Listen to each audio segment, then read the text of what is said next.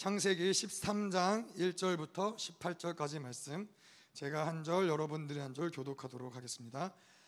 아브라함이 애굽에서 그와 그의 아내와 모든 소유와 롯과 함께 네겝으로 올라가니 그가 네게브에서부터 길을 떠나 베델에 이르며 베델과 아이 사이 곧 전에 장마 쳤던 곳에 이르니 그가 처음으로 제단을 쌓은 곳이라 그가 거기서 여호와 이름을 불렀더라 아브라함의 일행 롯도 양과 소와 장막이 있으므로 그 땅이 그를 동거하게 넉넉하지 못하였으니 이는 그들의 소유가 많아서 동거할 수 없었음이니라. 그러므로 아브라함의 가축의 목자와 롯의 가축의 목자가 서로 다투고 또 가나안 사람과 브리스 사람도 그 땅에 거주하였는지라. 우리는 한 친족이라 나나 너나 내 목자나 내 목자나 서로 다투게 하지 말자 내 앞에 온 땅이 있지 아니하냐 나를 떠나가라 내가 자하면 나는 우하고 내가 우하면 너는 좌하리라 롯이 눈을 들어 요단 지역을 바라본즉 소알까지 온 땅에 물이 넉넉하니 여호와께서 도동과 고모라를 멸하시기 전이었으므로 여호와의 동산 같고 애굽 땅과 같았더라. 그러므로 롯이 요단 온 지역을 택하고 동으로 옮기니 그들이 서로 떠난지라. 그 지역의 도시들에 머무르며 그 장막을 옮겨 소돔까지 이르렀더라. 소돔 사람은 여호와의 앞에 악하며 큰 죄인이었더라. 롯이 아브라함을 떠난 후에 여호와께서 아브라함에게 이르시되 너는 눈을 들어 있는 이곳에서 북쪽과 남쪽 그리고 동쪽과 서쪽을 바라보라. 보이는 땅을 내가 너와 내 자손에게 주리니 영원히 이르리라. 내가 내 자손이 땅에 티끌 같게 하리니 사람이 땅에 티끌을 능히 셀 수 있을진데 내 자손도 세리라. 너는 일어나 그 땅을 종과 횡으로 두루다녀 보라. 내가 그것을 내게 주리라. 이에 아브라함이 장막을 옮겨 헤브론에 있는 마물의 장수리 수풀에 이르러 거주하며 거기서 여호와를 위하여 제단을 쌓았더라. 아멘. 네. 그 저희가 지난주까지 또 창세기 말씀을 쭉 보는 과정 가운데 있는데 어, 뭐 지난주 한 주 창세기 말씀을 저희가 시작을 했죠. 그래서 하나님이 아브라함을 부르시고 본토 친척 아비 집을 떠나라 라고 말씀을 하셔서 뭐 사실 아브라함이 이것저것 따지지 않았고 하나님 말씀에 순종해서 이제 뭐 그 믿음의 여정을 시작을 하게 된 거죠. 믿음의 여정을 시작을 하게 됐는데 뭐 저희가 쭉 말씀을 받지만은 이 여정 가운데서 어, 뭐 하나님 모든 길들을 평탄케 하시고 모든 길들을 뭐 다 예비하시고 순탄했다라고 얘기할 수 없는 이유는 많은 갈등들이 있었어요. 그냥 지난주 12장 한 장의 안에서도 아브라함이 뭐 여러 가지 갈등들을 겪었지만은 예, 결국 지난주 저희가 뭐 결론적으로 봤던 건 무엇이냐면은 그럼에도 불구하고 예, 하나님의 놀라운 은혜가 아브라함을 예, 계속 이끌어 가시며 아브라함을 보호하시고 아브라함을 지켰다는 것이죠. 그래서 저희가 뭐 제가 어저께 예배를 준비하면서 어, 청소를 좀 하고 예배를 준비하고 있는 과정 가운데서 저희 이 막내 딸이 네 번째 아이가 목양실에 들어가서 다른 사람들은 다 열심히 청소하는데 이제 혼자 목양실에 들어가서 시원한 에어컨 바람을 쐬면서 농땡이를 피고 있었던 거죠. 뭐 그래서 그러다가 문에 잠겨서 안에 갇힌 거예요. 뭐 번호키를 누르면 열 수 있는 거긴 한데 안에서 뭐 이거를 잠겨 나가 문을 문이 잠긴 상태로 잠금 버튼을 눌러놨는지 번호키를 아무리 눌러도 열리지가 않는 거죠. 열리지가 않으니까 이제 얘가 당황을 해가지고 얘가 당황을 해가지고서는 뭐 울고 뭐 나중에 울다가 토하고 난리가 난 거예요. 근데 뭐 아무리 해도 번호키를 아무리 눌러도 안 되는데 이게 또 새로 어쨌건 건물을 새롭게 한 지 얼마도 안 됐는데 아, 또 문을 부셔야 되나 막 이런 고민이 되는 거예요. 문을 부시고 들어가자니 좀 아, 아깝기도 하지만은 그래도 이 사랑하는 딸이 예, 울고 있으니까는 안 되겠다. 문을 부셔야겠다. 라고 생각하고 들어가려고 했는데 문이 또 그렇게 쉽게 부셔지나요? 문이 안 부셔지는 거죠. 그래서 이걸 어떻게 하나 고민을 하다가 저쪽 이 경첩 있는 쪽을 뜯어가지고 반대로 문을 열었어요. 반대로 문을 열어서 뭐 옆에서는 엄마가 계속 괜찮다. 뭐 문을 열고 있다. 조금만 기다려라. 뭐 앉아 잠깐 앉아 있어라. 뭐 이렇게 계속 달래고 이제 저는 뭐 망치로 두들기고 뭐 하여튼 난리에 난리를 쳐서 문을 뜯어가지고 이제 뭐 쪼에를 막내 아이를 이제 끄집어내고 뭐 진정을 시켜주고 그랬던 거죠. 그런 과정 가운데서 뭐 지난주 말씀이 좀 생각이 나는 거예요. 뭐 우리가 어떤 어려움 가운데 어떤 갈등 가운데 이게 지금 뭐 어떻게 돌아가는 상황인지 모든 걸 다 잃어버리고 아내를 잃어버리고 아브라함이 뭐 이런 상황 가운데 있지만은 예, 뭐 우리가 동시에 또 함께 생각해야 될 것은 무엇이냐면은 예, 그럴 때 하나님의 마음이 어떠하냐라는 거예요. 자녀가 뭐 저, 예를 들어 저희 예를 들자면은 자녀가 갇혀서 어떻게 할 줄 모르고 두려워서 떨고 있고 절망하고 좌절하고 있을 때 예, 하나님은 그냥 그거를 지켜보시고 바라보시면서 그냥 뭐 네가 잘못했으니까는 네가 그렇게 누가 청소하는데 농땡이를 피고 혼자 그러고 있으래라고 하나님이 벌 주시고자 계신 하나님이 아니라 하나님은 어떻게 해서든지 그 자녀된 자녀된 아브라함을 건져내시기 위해서 하나님이 일하신 거죠. 그게 이제 바로 예, 바로를 벌 주시고 바로를 재앙 가운데 예, 이끌어 가시면서 아브라함을 이끌어 내시는 것이 하나님의 일, 일하심이었다는 거죠. 뭐 그래서 저희가 창세기를 보면서 계속 뭘 봐야 되냐면은 이거는 뭐 아브라함 믿음의 조상인 아브라함뿐만 아니라 우리에게도 동일하게 이 믿음의 여정을 걷는 사람들에게는 계속 뺄 뗄래야 뗄 수 없는 거는 뭐 우리의 어떤 갈등이 있는 것이고 우리 어려움들이 있는 것도 사실이지만은 그러한 모든 갈등과 어려움 가운데서 하나님이 지켜주시고 하나님이 보호하시고 하나님이 함께 하시면서 이 모든 시간들을 통과하면서 우리는 조금 더 하나님을 알아가는 것이고 그분을 신뢰가는 것이고 그래서 그분이 결국에는 우리를 거룩하고 온전한 때까지 우리를 이끌어가는 그 여정을 믿음의 조상인 아브라함의 이야기를 보면서 보는 거예요. 아 하나님이 인간의 연약함이란 이런 것이구나. 예, 저희가 뭐 지난주에 봤지만 아브라함이 이 아내를 팔아먹기까지 하면서 자기가 살려고 하는 그러한 이, 이 어떤 이 연약함들 수치스러운 모습들 뭐 이런 것들을 하나님께서 아브라함을 통해서 보게 하시면서 우리까지 우리는 거기까지 갈 필요 없는 거죠. 예. 그래서 아 이러한 연약함들이 있구나. 하지만 하나님이 이렇게 우리를 이끌어 가시는구나. 뭐 이런 것들을 좀 볼 수 있는 거죠. 자 그래서 우리가 지난 주에 뭐 계속 말씀 가운데서 아브라함은 헬라적 어떤 사유 방식으로 살았던 존재가 아니라 아브라함은 철저히 히브리적 사유 방식으로 살았던 존재예요. 그래서 헬라적 사유 방식은 내가 알아야지만 갈 수 있어요. 뭔가 보장돼야지만 갈 수 있어요. 내가 그렇게 했을 때 어떤 결과가 일어날 것이다. 이거를 내가 눈으로 보고 뭐 손으로 잡고 뭐 이래야지만 뭔가를 갈 수 있는 거고 히브리적 사유 방식은 그런 게 아니라 그냥 일단 믿는 거예요. 일단 믿고 그 길을 가다 보면은 가다 보면은 그것 그 뒤에 무엇이 있는지 아는 것이고 그 뜻이 무엇인지 아는 것이고 예, 하나 님에 대해서 하나님의 하심에 대해서 감격할 수 있는 것이죠. 자 그런데 이 하나님의 나라 우리가 계속해서 또 하나님의 나라를 이야기하고 보겠지만은 하나님의 나라라는 것은 우리가 가진 이 헬라적 사유 방식, 이 세상이 돌아가는 이 헬라적 사유 방식으로는 이해할 수 없는 거예요. 왜냐? 하나님의 나라랑 세상의 나라는 조금 다른 게 아니라 완벽하게 다른 두 나라기 때문에 예, 뭐, 뭐 우리가 소위 얘기하는 고려 시대가 이제 끝나고 조선 시대가 도래했을 때 고려와 조선이 비슷한 것 같지만은 완전히 다른 통치, 완전히 다른 어떤 시스템 가운데서 운행되는 완전히 다른 나라라는 거예요. 그래서 이 세상에 세상에서는 세상으로 방식으로 사는 게 자연스러워요. 이걸 반대로 이야기하자면 뭐냐면은 하나님의 나라로 살아가는 자들에게 이 세상의 방식으로 살아가는 것은 자연스러울 수가 없다라는 거예요. 예. 세상의 방식이 편안할 수가 없다라는 거예요. 근데 내가 뭔가 이 세상의 방식이 편안하다, 세상이 주는 것이 편안하다, 세상에서 살아가는 것이 만족스럽다, 그러면은 내가 정말 하나님의 자녀인가? 하나님의 나라로 살아가고 있는 것인가? 이거를 의심해 볼 수 있는 거죠.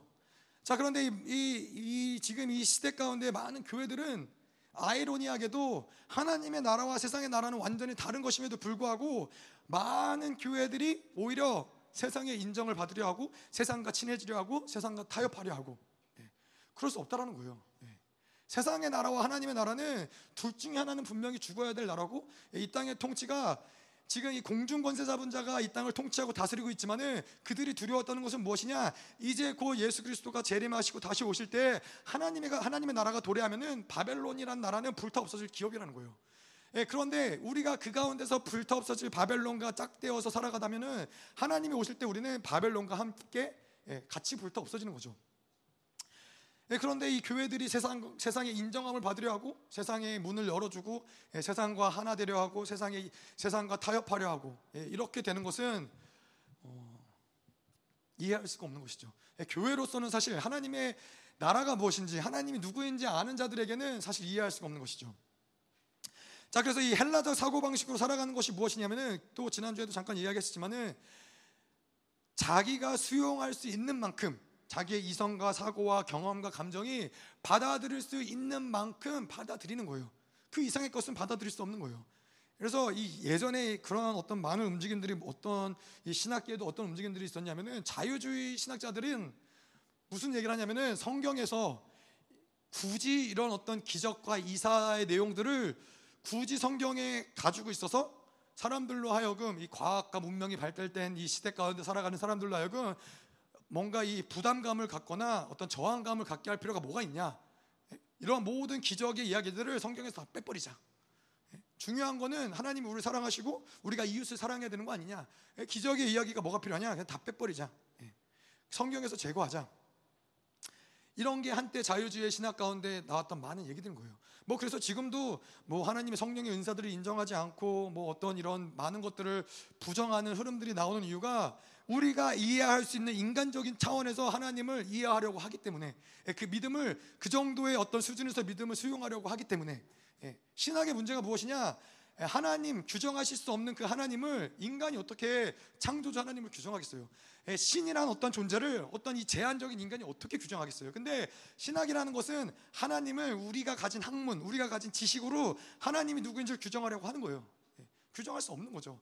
우리는 하나님에 대해서 어떠한 어떠한 위치를 취해야 되냐면은 하나님 나는 당신이 누구인지 알 수 없습니다. 하나님 오늘도 나에게 다가오셔서 하나님 오늘도 나와 동행하시고 하나님 내가 그분을 경험하게 그, 늘 새로운 그분을 경험하는 것뿐이지 우리가 하나님이 어떤 분이다 그분이 성경에서 기록된 어떤 그 규정 말고 그 외에 어떤 규정 규정도 우리가 할 수 없는 것이죠. 그래서 하나님은 신비로운 분이시고 하나님은 늘 새로우신 분이시고 예, 이것이 예, 그분의 어떠함을 우리가 이야기할 때 이야기할 수 있는 것이죠. 자, 근데 우리가 이렇게 헬라적 오랜 시간 뭐 지난주에도 얘기했지만 오랜 시간 헬라적인 사고 방식으로 살아가는 것들을 익숙해지다 보니까는 이제 히브리적 사유 방식으로 가기 위해서는 우리의 자아를 죽이는 과정들이 필요하단 말이에요. 근데 이 자아를 어떻게 죽이느냐? 여러분들이 열방교회 생명사역에 오신 것이 복된 이유 중에 하나는 무엇이냐면은 이 비밀을 알려 주신다는 거예요. 예. 감사하지 않으세요? 예. 사실은 이게 비밀인데 아무리 얘기해줘도 예, 사람들이 못 알아들어요. 그래서 사실은 비밀은 아니죠. 비밀은 아닌데 예, 사람들이 그걸 모르는 거예요. 그래서 이 히브리적 사유 방식으로 살아가기 위해서 중요한 것은 무엇이냐면은 말씀에 쪄들어 살고 성령에 쪄들어 살아라. 자아를 계속 죽이고 쪼개라. 예? 이게 바로 뭐냐면은 내 한계, 내 경험, 내 규정, 내 지식 이거를 계속해서 쪼개고 쪼개고 쪼개고 쪼개면서 나의 틀들을 계속 무너뜨리면서 이 우리가 이해할 수 없는 우리가 규정할 수 없는 크신 하나님을 계속 받아들이는 방법인 거예요. 다른 게 없는 거예요. 내가 뭘 공부해서 하나님을 알아갈 수 있는 것도 아니고 내가 뭔가를 노력해서 하나님의 어떤 존재 방식으로 갈 수 있는 게 아니라 우리는 계속 나를 포기할 때, 예, 나의 어떠함들을 포기할 때 하나님의 어떠함들을 계속 받아들일 수 있는 것이죠. 예. 자, 그런데 뭐 이 세상 가운데서는 이렇게 자아를 죽여라, 뭐 십자가를 져라, 뭐 이러한 이야기보다는 무엇을 많이 이야기하냐면은 어떻게 하면 성공할 수 있는지, 어떻게 하면은 더 어, 지식인으로서 하나님을 알아갈 수 있는지, 어떻게 더 배울 수 있는지. 예, 우리는 배워서 하나님을 알아갈 수 있는 존재가 아니에요. 우리는 계속 우리를 포기할 때 그분을 경험하는 존재지 뭔가 공부하고 뭔가를 배우고 노력하고 훈련한다고 해서 그분을 알아가거나 그분을 닮아갈 수 없는 존재라는 것이죠. 자, 그래서 우리가 이, 열, 이 자아를 계속 쪼개는 방법 여러 가지가 있지만은 잘 알다시피 우리가 주기도문과 팔복과 계속 하나님의 말씀을 계속 묵상하고 뭐 한주 동안의 말씀, 이 주일날 선포된 말씀을 가지고 계속 자기를 돌아보면서 계속 나의 이 말씀에 비추어 자기 안에서 쪼개져야 될 것들을 회개하고 돌이키고 예, 하나님 앞에 내려놓고 엎드리고 순종하고 이 모든 과정을 계속 겪으면서 말씀과 내가 일치가 되는 거예요. 그래서 걸어 다니는 성경이 된다는 것은 무엇을 이야기하냐면은 내가 말씀을 많이 암송하고 있다, 말씀을 잘 이해하고 있다 이게 아니라 내 모든 사고에서 성경이 말하는 그 진리와 거스를 것이 아무것도 없는 거예요. 다시 말해서 그냥 나는 성경의 진리를 먹고 진리에 쪄들어서 살았기 때문에 그냥 내가 생각하는데 진리의 방향과 일치하는 거예요. 내가 말하는데 진리의 방향과 일치하게 말하는 거예요. 그게 우리 안에 성전 안에 말씀을 두시고 성령을 두시고 보혈을 두셨기 때문에 이게 이제 이게 우리 안에서 가능한 거예요. 예, 내가 뭐 구약의 시대에는 무슨 율법을 지켜야 되고 무슨 율법을 지키지 말아야 되고 이 모든 기록된 그 율법을 보면서 내가 어떻게 살아야 될지를 고민하지만은 이제 성령이 우리 안에 내주하는 시대에 살아가는 자들에게는 이미 말씀이 우리 심령 안에 기록되었기 때문에 성령께서 어떻게 살아야 될지 무엇을 행해야 될지 무엇을 하지 말아야 될지를 계속 조명해 주는 삶을 그분과 함께 살아간다는 것이죠. 아, 자, 그래서 이 자아를 죽이지 못하면 어떻게 되느냐? 이 세상의 흐름 가운데 평생을 빠져서 무엇인가를 알려고 하고 배우려고 하고 뭔가 세상의 흐름에 맞춰서 살려고 부단히 애를 쓰는 평생에 그렇게 노력하는 삶을 살다가 그 인생은 끝나는 거예요. 그 제가 뭐이 음, 여러 가지 부르심 있지만은 그런 간증들을 많이 들었어요. 하나님이 분명히 그 사람을 목사로 부르셨는데 목사의 부르심을 거부하고 거절하고 나는 세상이 좋다. 나는 세상에서 살 거다. 세상을 세상에서 성공할 거다. 이렇게 하나님의 부르심을 무시한 채 평생을 열심히 살아가다가 예, 그러다가 나중에 어떻게 되죠? 예, 나중에 두들겨 맞고 회개하고 돌이켜서 예, 나이 나이 들어서 이제 그때 비로소 이제 하나님께 돌아오는 간증들을 많이 들었어요. 예, 많이 들었고 하나님을 떠나서 이 부르심을 떠나서 부르신 곳을 떠나서 살면은 그럴 수밖에 없는 거예요. 세상의 헛되의 인생 가운데 빙글빙글 돌다가 결국에는 예, 결국에는 뭐 돌아오면 감사한 것이죠, 사실. 자, 그래서 이 헬라저 사유 방식으로 살아가는데 결국에는 이 자아가 계속 우리가 자아가 쪼개지는 삶을 살아가고 회개하고 돌이키고 엎드리는 이 삶을 살아가다 보면은 그러면은 그 다음에 그러한 자 들의 인생의 모습은 어떤 모습이냐? 뭔가 내가 노력하는 삶을 살아가는 게 아닌 거예요. 그러한 인생은 어떤 인생이냐면은 내, 나는 하나님만 선택해요. 하나님만 받아들여요. 계속 하나님 앞에 엎드리면서 그분의 다가오심을 받아들일 때 내 인생의 모든 내용은 하나님이 만들어 가시는 거예요. 예. 내가 어디로 가야 될지, 무엇을 해야 될지, 누구를 만나야 될지 그분이 모든 흐름들을 만들어 가시는 것이고 우리는 그냥 하나님만 바라고 바라보고 살아가면 되는 거예요. 이 얼마나 인생이 단순해요. 얼마나 인생이 간단해요. 어려울 게 아무것도 없는 거예요. 자, 그럼 제가 제가 예전에 그랬어요. 제가 예전에 목사로 부르심을 받기 전에 저는 원래 무엇을 하고 싶었냐면은 어, 엔지니어가 되고 싶었어요. 엔지니어가 되려고 그 어떤 엔지니어냐면은 이 토목 건축 제가 그래서 엔지니어 회사에서 한 3년 정도 일을 했었어요. 제가 군대를 갔다 오고 군대에서도 좀 비슷한 관련된 것들을 좀 공부를 하고 배우고 그러고선 군대를 제대하고 어, 엔지니어 회사에서 취직을 해서 그 뭐라 그러죠? 도면을 그리는 알바를 좀 했었어요. 일을 알바는 아니고 직업을 가졌었고 그러고서 이제 제가 대학교를 다니면서 전공을 엔지, 엔지니어를 해야겠다라고 결정을 하고 이제 대학교를 가려고 진학을 준비하고 있었고 대학은 이제 그렇게 전공을 정하려고 있었던 시기였어요. 근데 그때 이제 저희 아버지가 이제 제가 미국에 있을 때였는데 한국에 들어오면은 한국에서 저희 아버지가 저에게 계속 예, 이제 너의 인생은 이제 하나님이 목회자로 부르셨다. 그래서 목사가 돼야 된다. 계속 이제 저희 아버지가 그 얘기 하셨어요. 그냥 한 달 정도 제가 방학 때 한국에 나가 있으면은 자나 깨나 옆에서 계속해서 저랑 아빠랑 이제 둘이서 같이 잤거든요. 잠들 때까지 그 얘기하시고 잠들어서도 아마 계속 얘기하셨을 거예요. 그래서 정말 뇌리에 박히도록 귀에 정말 딱지까지도록 하나님이 너를 부르셨고 그렇게 살아야 되고 해서 저는 되게 확고했어요. 아니다. 나는 엔지니어 할 거다. 나는 엔지니어가 좋다. 그렇게 해서 아버지가 이제 저의 어떤 의지를 꺾지 못하셨죠. 그래서 이제 엔지니어 회사를 좀 다니다가 또 뭐 한 1년 동안 내내 계속 아빠가 이제 저, 저에게 저희 아버지가 저에게 목회자가 돼야 된다고 얘기를 하시다가 어느 순간이 되자 저희 아버지가 저한테 포기를 하셨어요. 그러면서 저희 아버지가 뭐라 그러셨냐면은 그래 너가 정말 이 세상에 나가서 네가 하고 싶은 것들을 하고 싶다면은 그렇게 하라고. 그러면서 그런데 만약에 하나님이 너를 정말로 목회자로 부르셨다면은 그러면은 언젠가 어느 순간 너가 뭐 빙글빙글 돌다가든 언젠가 너는 목회자의 길을 가게 될 거라고. 그렇게 얘기하시고 아버지가 더 이상 자기는 얘기하지 않겠다고. 그랬는데 그 얘기를 듣는데 두려운 거죠. 그때부터 뭔가 진짜 고민이 되기 시작을 하는 거예요. 어, 진짜 그러면 어떡하지?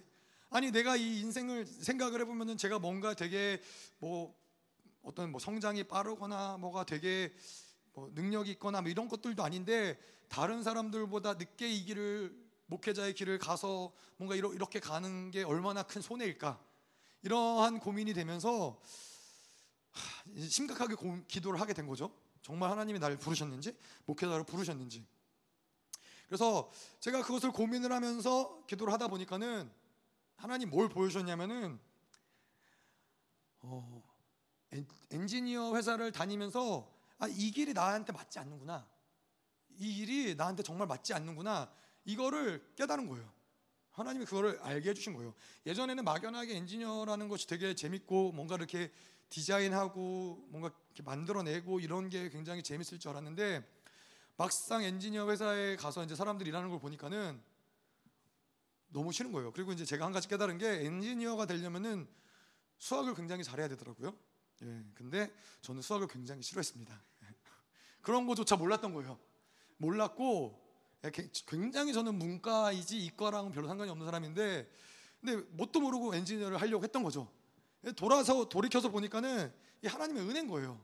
제가 그때 만약에 고집 부리고 엔지니어를 해서 전공을 해갖고 엔지니어 공부를 하고서는 했다고 치면은 제 인생은 아마 고통스러웠을 거예요. 맨날 이 엔지니어가 계속해서 뭔가 이 뭐라 그러죠 마감일이 있기 때문에 마감일을 맞추려고 주말에도 일해야 되고 밤새도록 일해야 되고 뭐 계속 이렇게 뭐 수학도 어려운데 수학을 해야 되고 숫자를 바라보고 있어야 되고 계속 컴퓨터 앞에 앉아 있어야 되고 이런 것들을 해야 되는 인생을 살았어야 되는데 감사하게도 지금 돌이 돌이켜서 보니까는 예, 하나님께 감사하고 예, 저희 아버지께 감사하고 저희 아버지가 아니었으면은 저희 아버지가 아니었으면 저희 인생은 정말로 많이 엇나갔을 거예요. 여러분들은 저 저를 여기서 아마 보시기 어려웠을 거예요. 뭐 결혼도 그렇고 저의 뭐 어떤 이 부르심도 그렇고 저희 아버지가 아주 큰 역할을 많이 하셨죠. 자 그래서 어쨌건 이 자기가 뭔가 알고 가려는 사 헬라적인 사유 방식은 모든 걸 다 자기가 책임지고 자기가 감당하고 자기가 해야 되는데 이 히브리적 사유 방식으로 살아가는 삶은 그렇지 않다라는 거예요. 이 하- 히브리적 사유 방식은 자유한 삶을 살아가는 거예요. 우리는 그냥 하나님만 바라보고 하나님만 믿고 하나님만 따라가면은 그분이 모든 걸 다 책임지시는 것이죠. 그래서 모르겠어요. 이렇게 저희가 이 교회를 이 광주 땅에 개척을 했지만은 이렇게 개척을 하는 교회가 또 어디 있을까 모르겠지만은 제가 교회를 개척할 때 저희 목사님이 김민호 목사님 뭐라 그러시냐면은 성도가 다 나가도 상관없다. 예. 모든 재정적인 지원 모든 것들을 다 교회에서 할 거다. 너가 해야 될 유일한 한 가지는 진리를 타협하지 말아라. 진리를 선포해라. 예, 진리 그대로만 선포하고 절대 세상과 타협하지 말고 절대 사람들과 타협하지 말고 예, 그냥 아무도 없어도 상관없다. 예, 교회가 1년 만에 뭐 망하고 돌아와도 상관없다. 예, 그렇게 개척 교회를 시작하는 사람이 어디 있겠어요. 그래서 이 모든 것들을 다 하나님이 책임져 주시고 또 교회가 책임져 주시기 때문에 그냥 저는 선포만 하면 되는 거예요. 얼마나 자유한 삶이에요. 얼마나 자유한 인생이에요. 근데 생각해 보면은 우리의 인생도 사실 하나님의 자녀가 된 우리도 우리의 인생도 그것과 다르지 않다라는 거예요. 하나님이 우리에게 지난주에도 말씀드렸지만은 우리의 인생 하나님의 자녀로 부르시고 그분은 모든 하늘의 신령한 복들을 이미 주시고 시작을 하신다라는 거죠.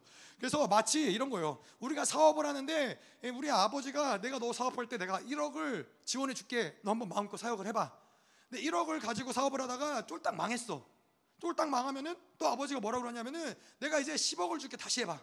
예, 그러고 10억 가지고도 망했어. 그러면 100억을 또 주시는 거예요. 내가 100억을 줄게 다시 해 봐. 예, 뭐 그것도 뭐 그러고도 망하면 사실은 사업하지 말아야죠. 사업하지 말아야 되는데 그럼에도 불구하고 고집을 부려서 내가 사업을 하겠다. 그러면 또 아버지가 그래 무한대로 줄 테니까는 네가 마음껏 해봐. 망할래야 망할 수가 없는 거예요. 근데 하나님과 살아가는 이 히브리적 사유 방식으로 하나님을 믿고 하나님을 따라서 살아가는 하나님의 자녀의 본질적인 삶의 모습은 이렇다라는 거예요. 내가 뭔가 나의 인생을 책임질 것도 없고 내가 뭔가 나의 실패를 책임질 것도 없고 그냥 하나님의 부르신 자리에서 하나님이 원하시는 길을 가다 보면은 하나님이 모든 것들을 공급하시고 채우시고 만들어 가시는 거예요. 그러니까 얼마나 인생이 쉽고 담대하고 얼마나 시- 이 삶이 담백하겠어요. 근데 이 하나님이 우리를 책임지신다라는 걸 못 믿으면은 내가 뭔가를 다 책임지고 짊어지는 삶은 결국에는 이 모든 세상의 무거운 짐, 생존의 무거운 짐, 나의 모든 어떤 이런 짐들로 인해서 결국엔 살, 살다가 깔려 죽게 되는 순간이 오는 거죠. 아무것도 할 수 없는 순간이 오는 거예요.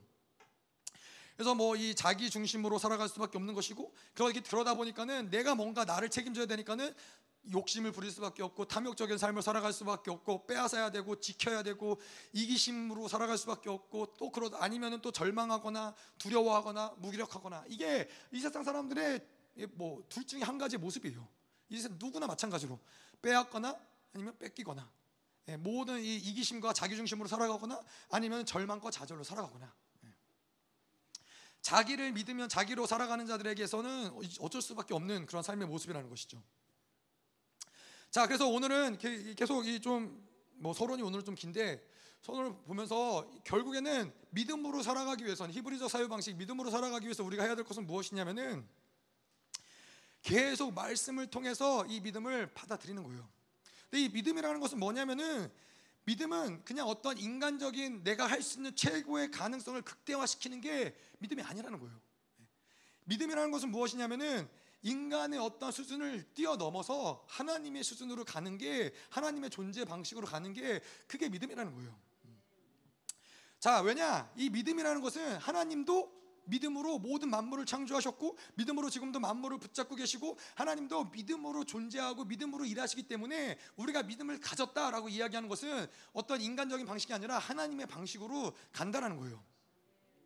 그래서 이 마가복음 11장 22절에 보면은 이 뭐 한국, 한국어 성경에 보면 하나님을 믿어라라고 되어 있지만은 이 헬라어로 보면은 하나님의 믿음, 하나님의 믿음을 가져라라고 되어 있는 거예요. 하나님에게도 하나님도 그 믿음으로 살아가시고 하나님도 믿음으로 존재하고 계시는데 우리가 구해야 될 것은 무엇이냐면은 하나님의 믿음을 갖는 거예요.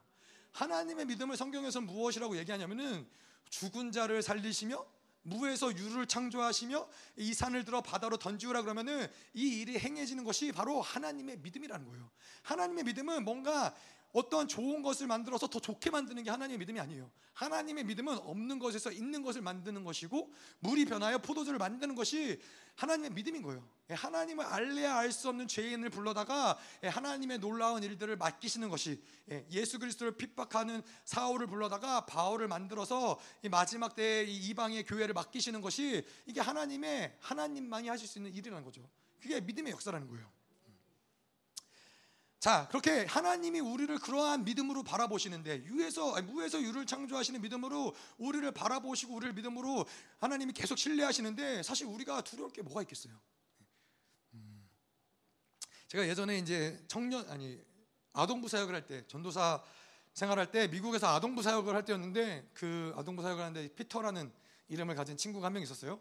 이 친구가 있는데 이 친구가 저랑 되게 미국에서의 삶이 비슷했어요. 부모님을 떠나서 예, 다른 집에 다른 아는 한국인 집에 뭐 그 친구 같은 경우는 뭐 이모 집이었고요. 저 같은 경우는 그냥 모르는 한국 사람 집이었는데 거기에 얹혀서 살면서 혼자서 그 친구가 6학년이었어요.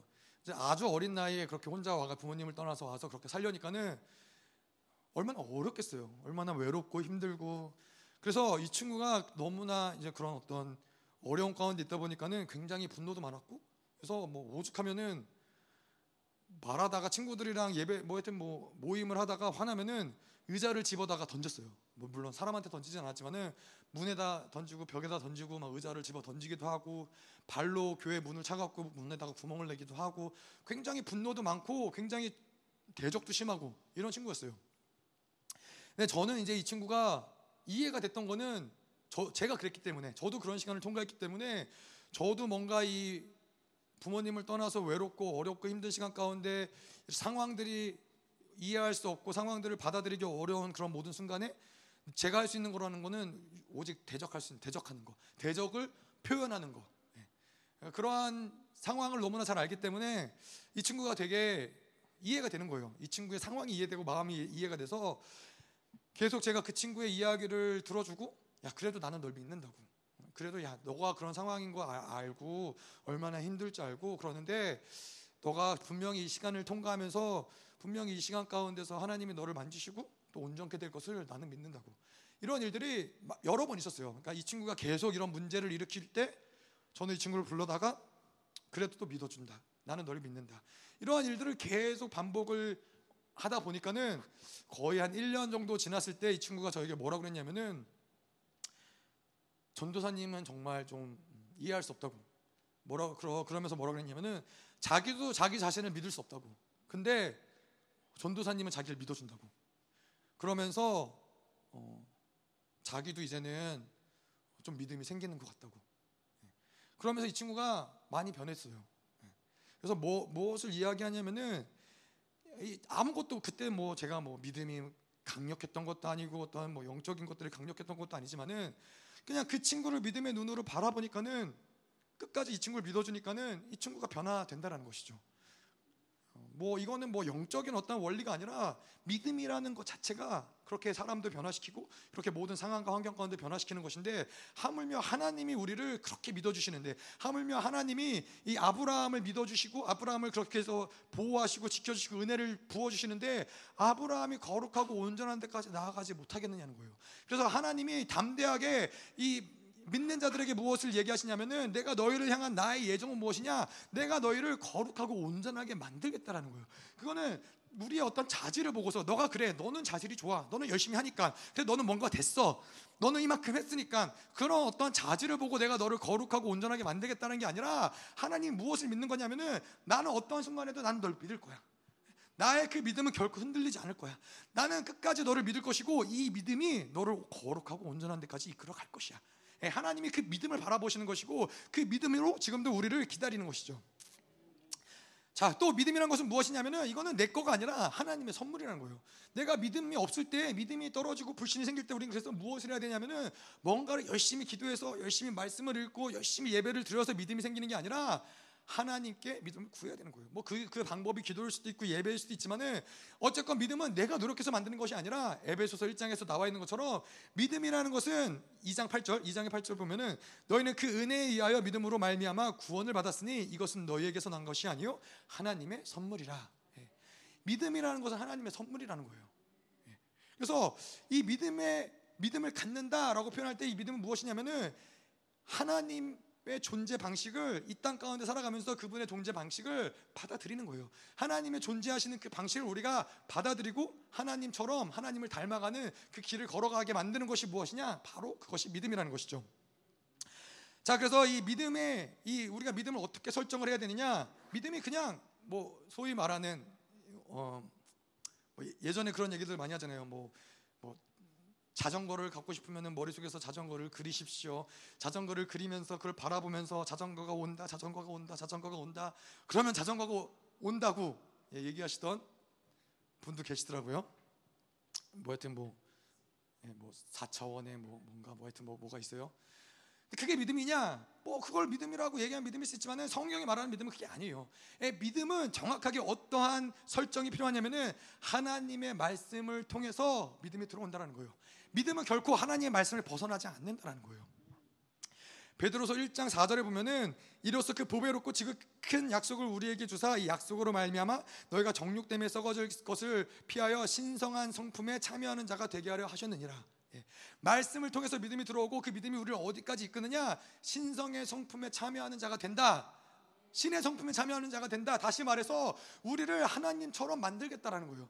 우리가 스스로가 있는 하나님처럼 스스로 있는 자, 스스로 있는 신은 아니지만은 하나님을 의지하고 철저히 하나님께 붙어 있을 때 우리는 하나님과 같은 의존적인 신으로 그분이 만드시겠다는 거예요. 그것이 바로 하나님의 말씀을 통해서 약속을 통해서 그것을 믿을 때 이 믿음을 통해서 이 모든 것들이 만들어진다는 것이죠.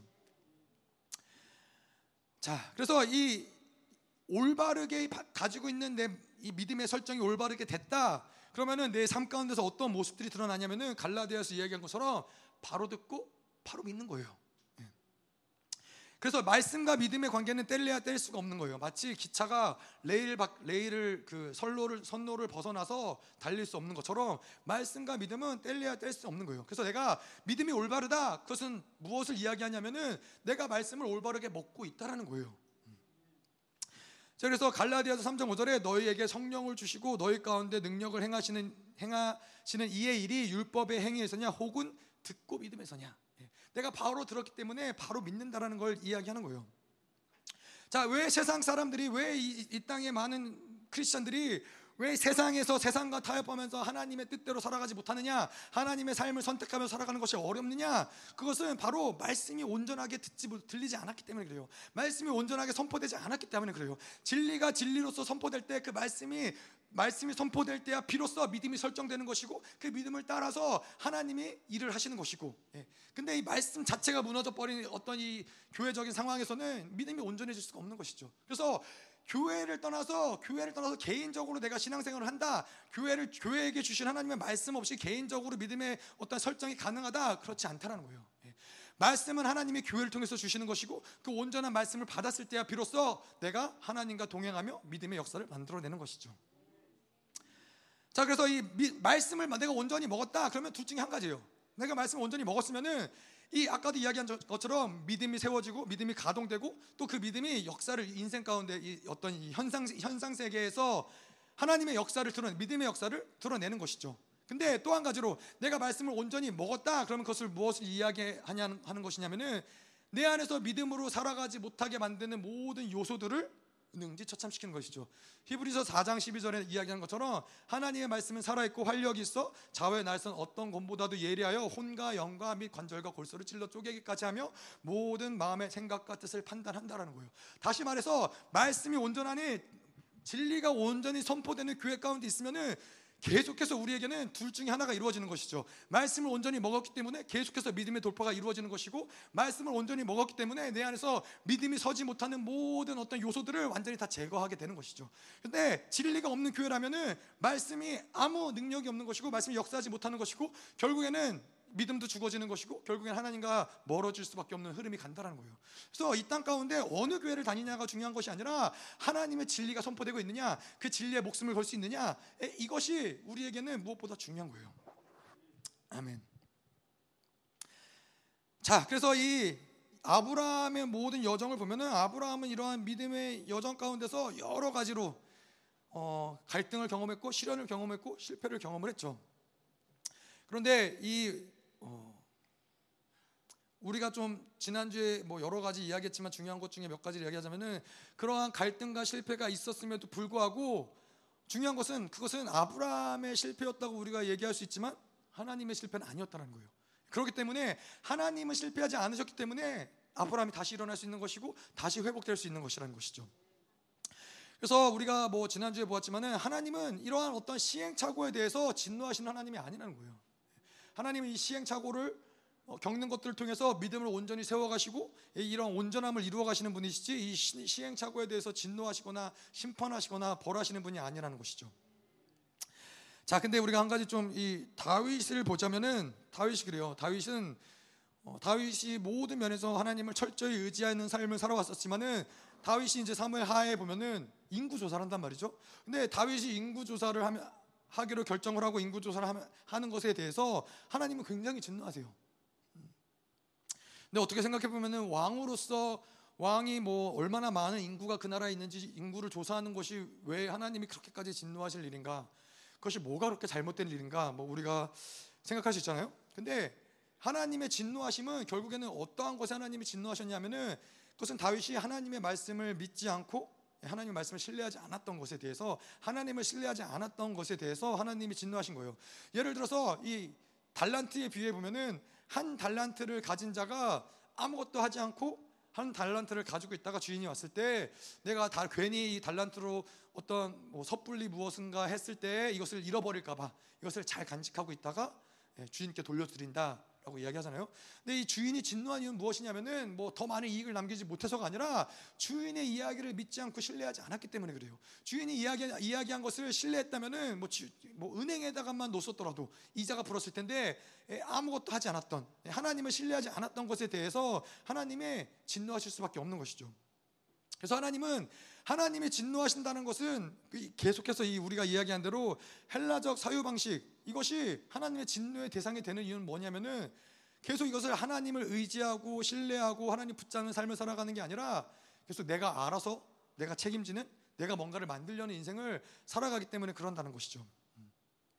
그래서 이 헬라적 사회 방식은 결국은 하나님을 신뢰하지 않는다라는 것이고 하나님의 말씀을 신뢰하지 않는다라는 것이고 예, 하나님이 누구인지 내가 믿지 못하겠다는 것이고 내가 누구인지 알지 못한다라는 것이고 아들을 주시면서까지 우리를 사랑하시고 우리의 인생을 책임지시겠다라는 그 하나님의 사랑을 내가 믿지 못하겠다는 것이죠. 그렇기 때문에 헬라적 사유 방식, 이 세상이 원하는 대로 살아가는 삶의 방식은 어떻게 보면 큰 악이라는 거예요. 그래서 제가 이 어떤 이 예화를 한 가지 나누자면 그런 거죠. 아버지랑 딸이랑 둘이서만 사는 어떤 이 가족이 있었는데 아버지가 어느 날은 술에 잔뜩 취해가지고 들어온 거예요. 들어오고서는 밤늦게 들어와서 이 딸을 두들겨 패고 이 딸을 학대하고 그러면서 이 딸을 이제 쫓아낸 거예요. 쫓아냈는데 이 딸이 그 추운 겨울날 밖에서 집 밖에서 벌벌 떨면서 있으니까 지나가는 사람이 너 너 왜 여기서 이러고 있냐고 했더니 이 딸이 대답하는 게 아버지가 때리고 자기를 쫓아내서 어, 지금 이러고 있다고. 그래서 그러면 너 어떻게 할 거냐? 집에 들어가지 못하는 거냐? 그랬더니 이 친구가 어, 아버지가 술이 이제 잠이 드셔서 어, 깨어 아, 잠이 들면은 내가 그때 집에 들어갈 거라고. 그때까지는 밖에서 기다릴 거라고. 그러고서는 이제 이 딸이 이제 아버지가 잠이 들자 집에 들어가서 잠을 청하고 새벽 일찍 일어나서 아버지의 밥상을 차린 거예요. 아버지의 밥상을 차려서 아버지가 일어나자 그 밥상을 가지고 아버지께 어, 밥상을 이제 차려서 드린 거죠. 이 아버지가 이 딸을 보면서 내심 놀래면서 아니 내가 너를 그렇게 두들겨 패고 집에서까지 쫓, 쫓아냈는데 너는 아버지가 밉지도 않냐고. 그래서 이 딸이 뭐라 그러냐면은 나는 아버지가 밉지 않다고. 왜냐면은 어머니가 돌아가시기 전에 자기한테 뭐라 그러시냐면은 너의 아버지는 참 좋은 분인데 술만 마시면은 이렇게 망나니가 된다고. 근데 나는 너의 아버지를 미워하지 않는다고. 그리고 나도 너가 아버지를 미워하지 않았으면 좋겠다고. 그래서 이 친구가 이 딸이, 이 딸이 아버지에게 나는 어머니가 한 그 말을 나는 믿는다고. 그래서 나는 아버지를 미워하지 않고 나는 아버지를 사랑한다고. 그래서 이 아버지가 이야기를 들으면서 눈물을 흘리면서 회개를 한 것이죠. 여러분 보세요. 근데 이 딸이 아버지가 이렇게 못났어도 이 아버지를 신뢰하는데 예, 만왕의 왕이시고 그 아들마저도 우리에게 주신 그 하나님을 우리가 신뢰하지 않는다면은 이게 이게 얼마나 마음이 아픈 일이에요, 사실은. 응? 아무리 못난 아버지라도 그렇게 끝까지 믿어주고 끝까지 사랑하고 끝까지 기다리고 그래서 이 아버지가 회개하고 돌이키는 데까지 가는 것인데 하나님은 그런 분이 아니잖아요. 하나님은 우리에게 그런 아버지가 아니잖아요. 하나님은 우리를 위해서 모든 것을 내어주시고 끝까지 기다리시고 하나님은 모든 것을 다 포기하실 수 있는 그분인데 우리가 그분의 말씀을 신뢰하지 않는다. 그분을 따라가지 않는다. 이것을 아유 뭐 세상 살다 보면 그럴 수도 있지라고 치부하기에는 하나님이 우리에게 주신 것이 너무 많은 거예요. 하나님이 우리를 위해서 포기하신 것이 너무나 많은 거예요. 그래서 다윗의 악이 무엇이냐? 하나님을 신뢰하지 않고 인구를 조사함으로써 자기가 얼마나 자기의 군사, 를 얼마나 많이 편성할 수 있는지 자기가 의지할 만한 이 세상을 의지하고 사람을 의지하고 세상의 힘을 의지하고자 했던 것이 바로 다윗의 악인 거예요. 하나님 입장에서는 다윗에게 서운하시겠죠. 내가 언제 너에게 너가 필요하다고 했을 때 언제 너에게 내가 충분히 주지 않았느냐? 하나님이 다윗에게 내가 목동일 때 너를 지켜주지 않았느냐? 내가 사울 너가 사울에게서 쫓겨다닐 때 내가 너를 보호해주고 너를 안전한 데로 이끌어주지 않았느냐? 근데 이제 너가 왕이 되고 힘이 좀 생기고 먹고 살만하니까는 이제 나를 버리고 스스로를 의지하고 세상을 의지하고, 의지하고 살아가라고 하느냐? 그래서 뭐 세상 말로 이야기하면은 이 다윗이 이런 것은 마치 어려울 때 함께했던 조강지처를 버리는 것과 다르지 않는 것이죠. 조강지처를 어려울 때 함께했던 조강지처를 버리면 어떻게 된다? 나쁜 놈인 것이죠. 천벌을 받는 것이죠. 천벌을 받는 거예요. 조강지처 같은 우리 하나님을 버리고 뭔가 그냥 이제 모든 것을 다 내어주고 이 아브라함의 시대에는 그렇지만 이 신약의 시대 예수 그리스도가 이 땅 가운데 오셔 십자가를 지심으로써 그분의 아들마저도 이 하나님의 놀라운 은혜를 베풀어 주신 그 은혜를 홀라당 다 까먹고 예, 세상에 눈에 보이는 것을 따라서 간다. 그것을 의지하며 살아간다. 하나님 입장이라면 예, 서운한 것이죠. 그래도 하나님이니까 참으신 것이지 예, 저였으면 안 참았겠었겠죠. 천벌을 받아 마땅한 심판을 받아 마땅한 일인 것이죠. 자, 그래서 이 결론적으로 우리가 이 서론 가운데서 결론적으로 무엇을 이야기하냐면은 우리가 이 아브라함의 여정을 통해서 미성숙함, 시행착오를 하나님 분명히 참고 견디시고 하나님 이것을 통해서 하나님의 믿음의 사람을 만들어 내시지만은 또한 우리가 우리의 악이 무엇인지 예, 우리가 얼마나 세상을 의지하고 얼마나 하나님을 의지하지 않고 나를 의지하면서 알고 믿으려고 했던지 나의 상황이 될 때 내가 뭔가 준비될 때 뭔가 안전할 때 그것을 보장되었을 때 가려고 하는지 이런 악들을 계속 보면서 회개하고 이, 이 나아가는 것이 창세기 아브라함의 여정을 보면서 우리가 좀 함께 나누고자 하는 부분이라는 것이죠 예. 예. 1절 보도록 하겠습니다 서론이 좀 길었네요 예. 1절 보도록 1절 2절 그래서 같이 볼게요. 두 절 한꺼번에 볼게요. 아브라함이 애굽에서 그와 그의 아내와 모든 소유와 롯과 함께 네겝으로 올라가니 아브라함에게 가축과 은과 금이 풍부하였더라. 예. 아브라함이 이제 애굽에서 네겝으로 올라가고 이제 다시 하나님이 약속한 가나안의 땅으로 돌아오는 것이죠. 근데 아브라함이 한 가지 잘했던 것은 무엇이냐면은 그 정말 이 아내를 팔아먹으려고 하고 하나님 말씀하시지 않았는데도 기근을 피해서 애굽으로 가고 다 잘못한 것들이 많이 있지만은 근데 오늘 이 말씀을 보면서 아브라함이 잘한 게 무엇이냐면은 완전히 망해서 거지가 돼서 되기 전에 다시 돌아왔다는 거예요. 그래서 아브라함이 여전히 가축과 은과 금이 풍부했을 때 그때 돌아왔다는 거예요. 근데 이 룻기서에 보면은 나오미도 마찬가지로 기근을 피해서 이방의 땅으로 가는데 나오미 같은 경우는 언제 돌아오느냐? 완전히 다 뺏기고 거지가 돼서 모압에서 완전히 거지가 돼서야 비로소 돌아온다라는 것이죠. 음. 우리의 인생도 이런 경우들이 많이 있다는 거예요. 뭐 뭐 잘 모르겠지만 이 도박을 하는 사람들이 그렇잖아요. 뭔가 도박을 할 때 처음에는 따는 것 같고 잘하는 것 같고 되는 것 같지만은 오랜 시간 시간이 가면 갈수록 다 탕진하고 다 잃어버리고 뭐 얻은 것이 아무것도 없어서 예, 다 날려버리는 것이죠. 그래서 이 아브라함이 이, 이러한 실패의 자리에서 빠른 시간에 돌아올 수 있다는 것은 아브라함이 잘한 것 중에 하나인 것이죠. 뭐 탕자 이야기를 우리가 알지만은 탕자 같은 경우도 모든 것을 다 탕진해서 이 돼지와 함께 뭐죠? 이 무슨 지엄 열매, 돼지와 함께 지엄 열매를 먹는 데까지 가지 않고서는 아버지께로 돌아갈 걸 생각하지 못했던 거예요. 예, 뭐 재산도 잃고 가족도 잃고 뭐 건강도 잃고 다 잃어버려야 버려야지만 비로소 아 내가 하나님께로 돌아가야 되는구나라고 생각하는 사람들 얼마나 많은지. 예, 근데 그거 그렇게 돌아오기만 해도 사실 그것은 감사한 것이긴 해요. 모든 것을 다 잃어버리고 나서라도 하나님께로 돌아올 수 있다라면 그건 감사한 것은 무엇이 감사한 이유는 무엇이냐면은 그럼에도 불구하고 여전히 기다리시는 아버지가 계시고 여전히 용서하시고 용납하시고 받아주는 아버지가 우리에게 있기 때문에 모든 것을 다 탕진하고 날려서라도 우리는 돌아가야 되는 것이죠. 예, 탕자가 그랬듯이 그가 돌아갈 때 모든 것을 다 잃어버리고 아버지 앞에 죄인이고 내가 아버지 앞에서 그냥 이제는 종으로 살아야겠구나라고 생각하고 돌아갔지만은 아버지는 그를 기다리시던 아버지는 이미 그를 용서하시고 용납하시고 그가 돌아왔을 때 그의 모든 명예도 권세도 모든 존귀도 다 회복시켜 주시는 것이죠. 그래서 우리가 얼마나 이뤘는지가 사실 중요하지 않고 돌아가야 되는 것이 중요하다는 것이죠. 자 그래서 이 아브라함의 장점들을 좀 같이 몇 가지 보자면은 12장에서 우리가 이야기했던 것처럼 아브라함의 12장에서 이 장점은 그의 성장의 비결은 일단 나중에는 혹시 쓰러질지 몰라도 일단은 계속 믿음으로 받아들인다라는 거예요. 하나님이 약속하실 때 어, 내가 그때 뭐 하나님을 배신할지 넘어질지 쓰러질지 그거를 뭐 이후에 이런 생각하지 않고 일단 은혜가 부어질 때 믿음으로 아멘하고 결단하고 네, 그분을 따라간다라는 것이죠. 우리가 이 쓰러지는 것에 대해서 우려하는 것은 우리의 몫이 아닌 거예요. 우리는 그냥 그래서 이 예배가 중요한 게 그런 거예요. 우리가 예배 때 은혜를 받고 예배 때 받을 은혜를 통해서 하나님의 말씀을 통해서 믿음으로 반응하고 하면 아멘 하나님 제가 그렇게 살기 원합니다. 하나님은 이 고백을 듣기 원하시고 이 고백을 따라서 우리의 인생을 만들어 가시는 거예요.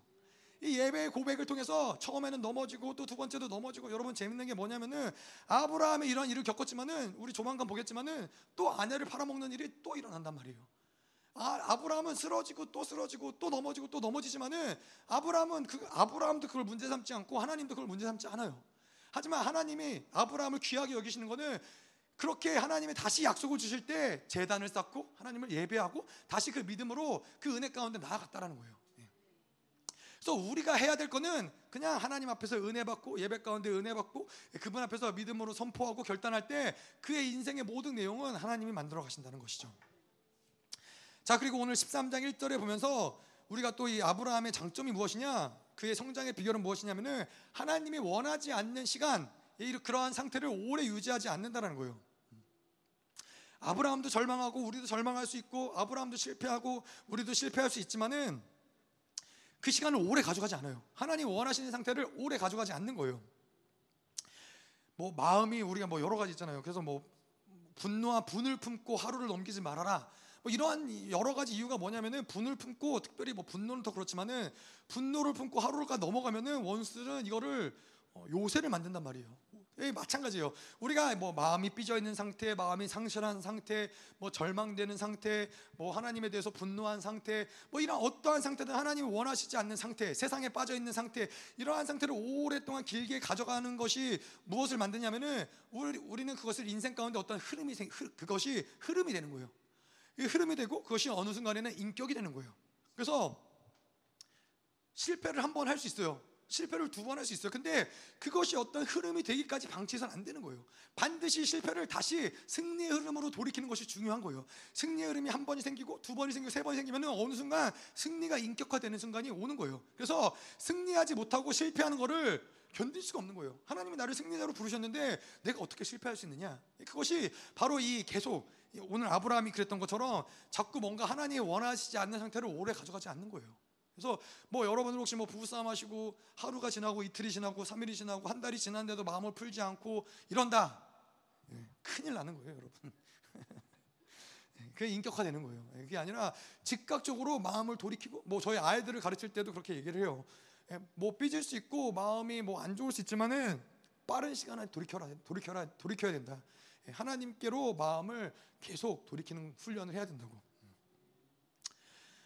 자, 그래서 이 또한 음, 가지 우리가 볼 것은 무엇이냐면은 아브라함이 그렇게 됐을 때 바, 바로가 재앙을 당하고 바, 바로가 아브라함으로 하여금 이제는 떠나가게 하잖아요. 이제 모든 가축과 이 취했던 모든 것들, 사라를 모든 것들을 풀어주고 이러는데 우리가 이 영적인 원리를 봐야 될 것은 무엇이냐면은 환경적인 어떠한 조건이나 환경적인 요소가 변했기 때문에 하나님의 사람이 움직인 게 아니라는 거예요. 오히려 그 순서는 반대라는 거예요. 하나님의 사람이 아브라함이 아브라함이 자기의 어떤 실패를 깨닫고 자기의 죄를 깨닫고 자기의 악을 깨닫고 믿음으로 돌이키자 예, 모든 영적인 상황이 변화되고 모든 환경이 변화돼서 바로가 아브라함을 갈 수 있게끔 재앙이 임한 것이고 길이 열린 것이지 상황과 환경이 변했기 때문에 뭔가 믿음이 발동할 수 있는 어떤 역사가 이루어진 게 아니라는 것이죠. 음. 그래서 우리가 우리의 삶을 바라볼 때 왜 똑같은 삶의 문제가 계속해서 반복되느냐? 이거는 어떤 환경의 문제가 아니라 어떤 상황의 문제가 아니라 우리의 믿음이 계속 좌절되고 있다는 거예요. 믿음이 뭔가 돌파가 이루어지지 않고 있다는 거예요. 다시 말해서 계속 환경의 지배 가운데서 살아가고 있다는 거예요. 뭐 우리가 뭐 그런 얘기 많이 하잖아요. 뭐 이 교회 뭐 예를 들어서 뭐 교회라고 이야기를 하자면은 이 교회에서 나를 힘들게 하고 나를 괴롭히는 사람이 있어. 나를 계속 부딪히고 나를 어렵게 하는 사람이 있어. 아, 더 이상 뭐못 해 먹겠다. 그래서 교회를 떠나서 다른 데로 가. 그러면 그 교회 가면은 똑같은 사람이 예, 나를 괴롭히고 힘들게 하는 똑같은 사람이 있다라는 거예요. 다른 데를 아무리 찾아가도 예, 똑같은 사람이 항상 있다라는 거예요. 그거는 결국에는 그 사람의 문제가 아니라 예, 내가 믿음으로 해결해야 될 문제라는 거예요. 예, 환경과 상황과 사람의 어떤 이 조정을 받고 그 질서 안에 있는 것이 아니라 이것을 뛰어넘으면은 더 이상 이거 환경이 문제가 되지 않는 거예요. 이것이 바로 믿음의 원리라는 거예요. 믿음이 일단 설정이 되면은 내가 하나님 나의 인생 가운데 내가 이렇게 하나님으로 살길 원합니다라고 믿음이 설정되면은 하나님은 더 이상 똑같은 상황과 환경을 반복적으로 우리에게 주시지 않는다라는 거예요. 이것이 중요한 거예요. 근데 이것이 믿음이 계속 발동이 되지 않고 믿음이 계속 좌절되고 믿음의 돌파가 이루어지지 않는 어떤 상황과 환경의 지배를 받는 사람들의 특징은 무엇이냐면은 늘 뭔가 다른 사람 탓을 하고 상황 탓을 하고 환경을 탓을 하고 내 상황이 그래서 그래. 나는 우리 부모님이 나에게 많은 상처를 줘서 그래. 내 가정이 이래서 그래. 나의 어떤 배경이 이래서 그래.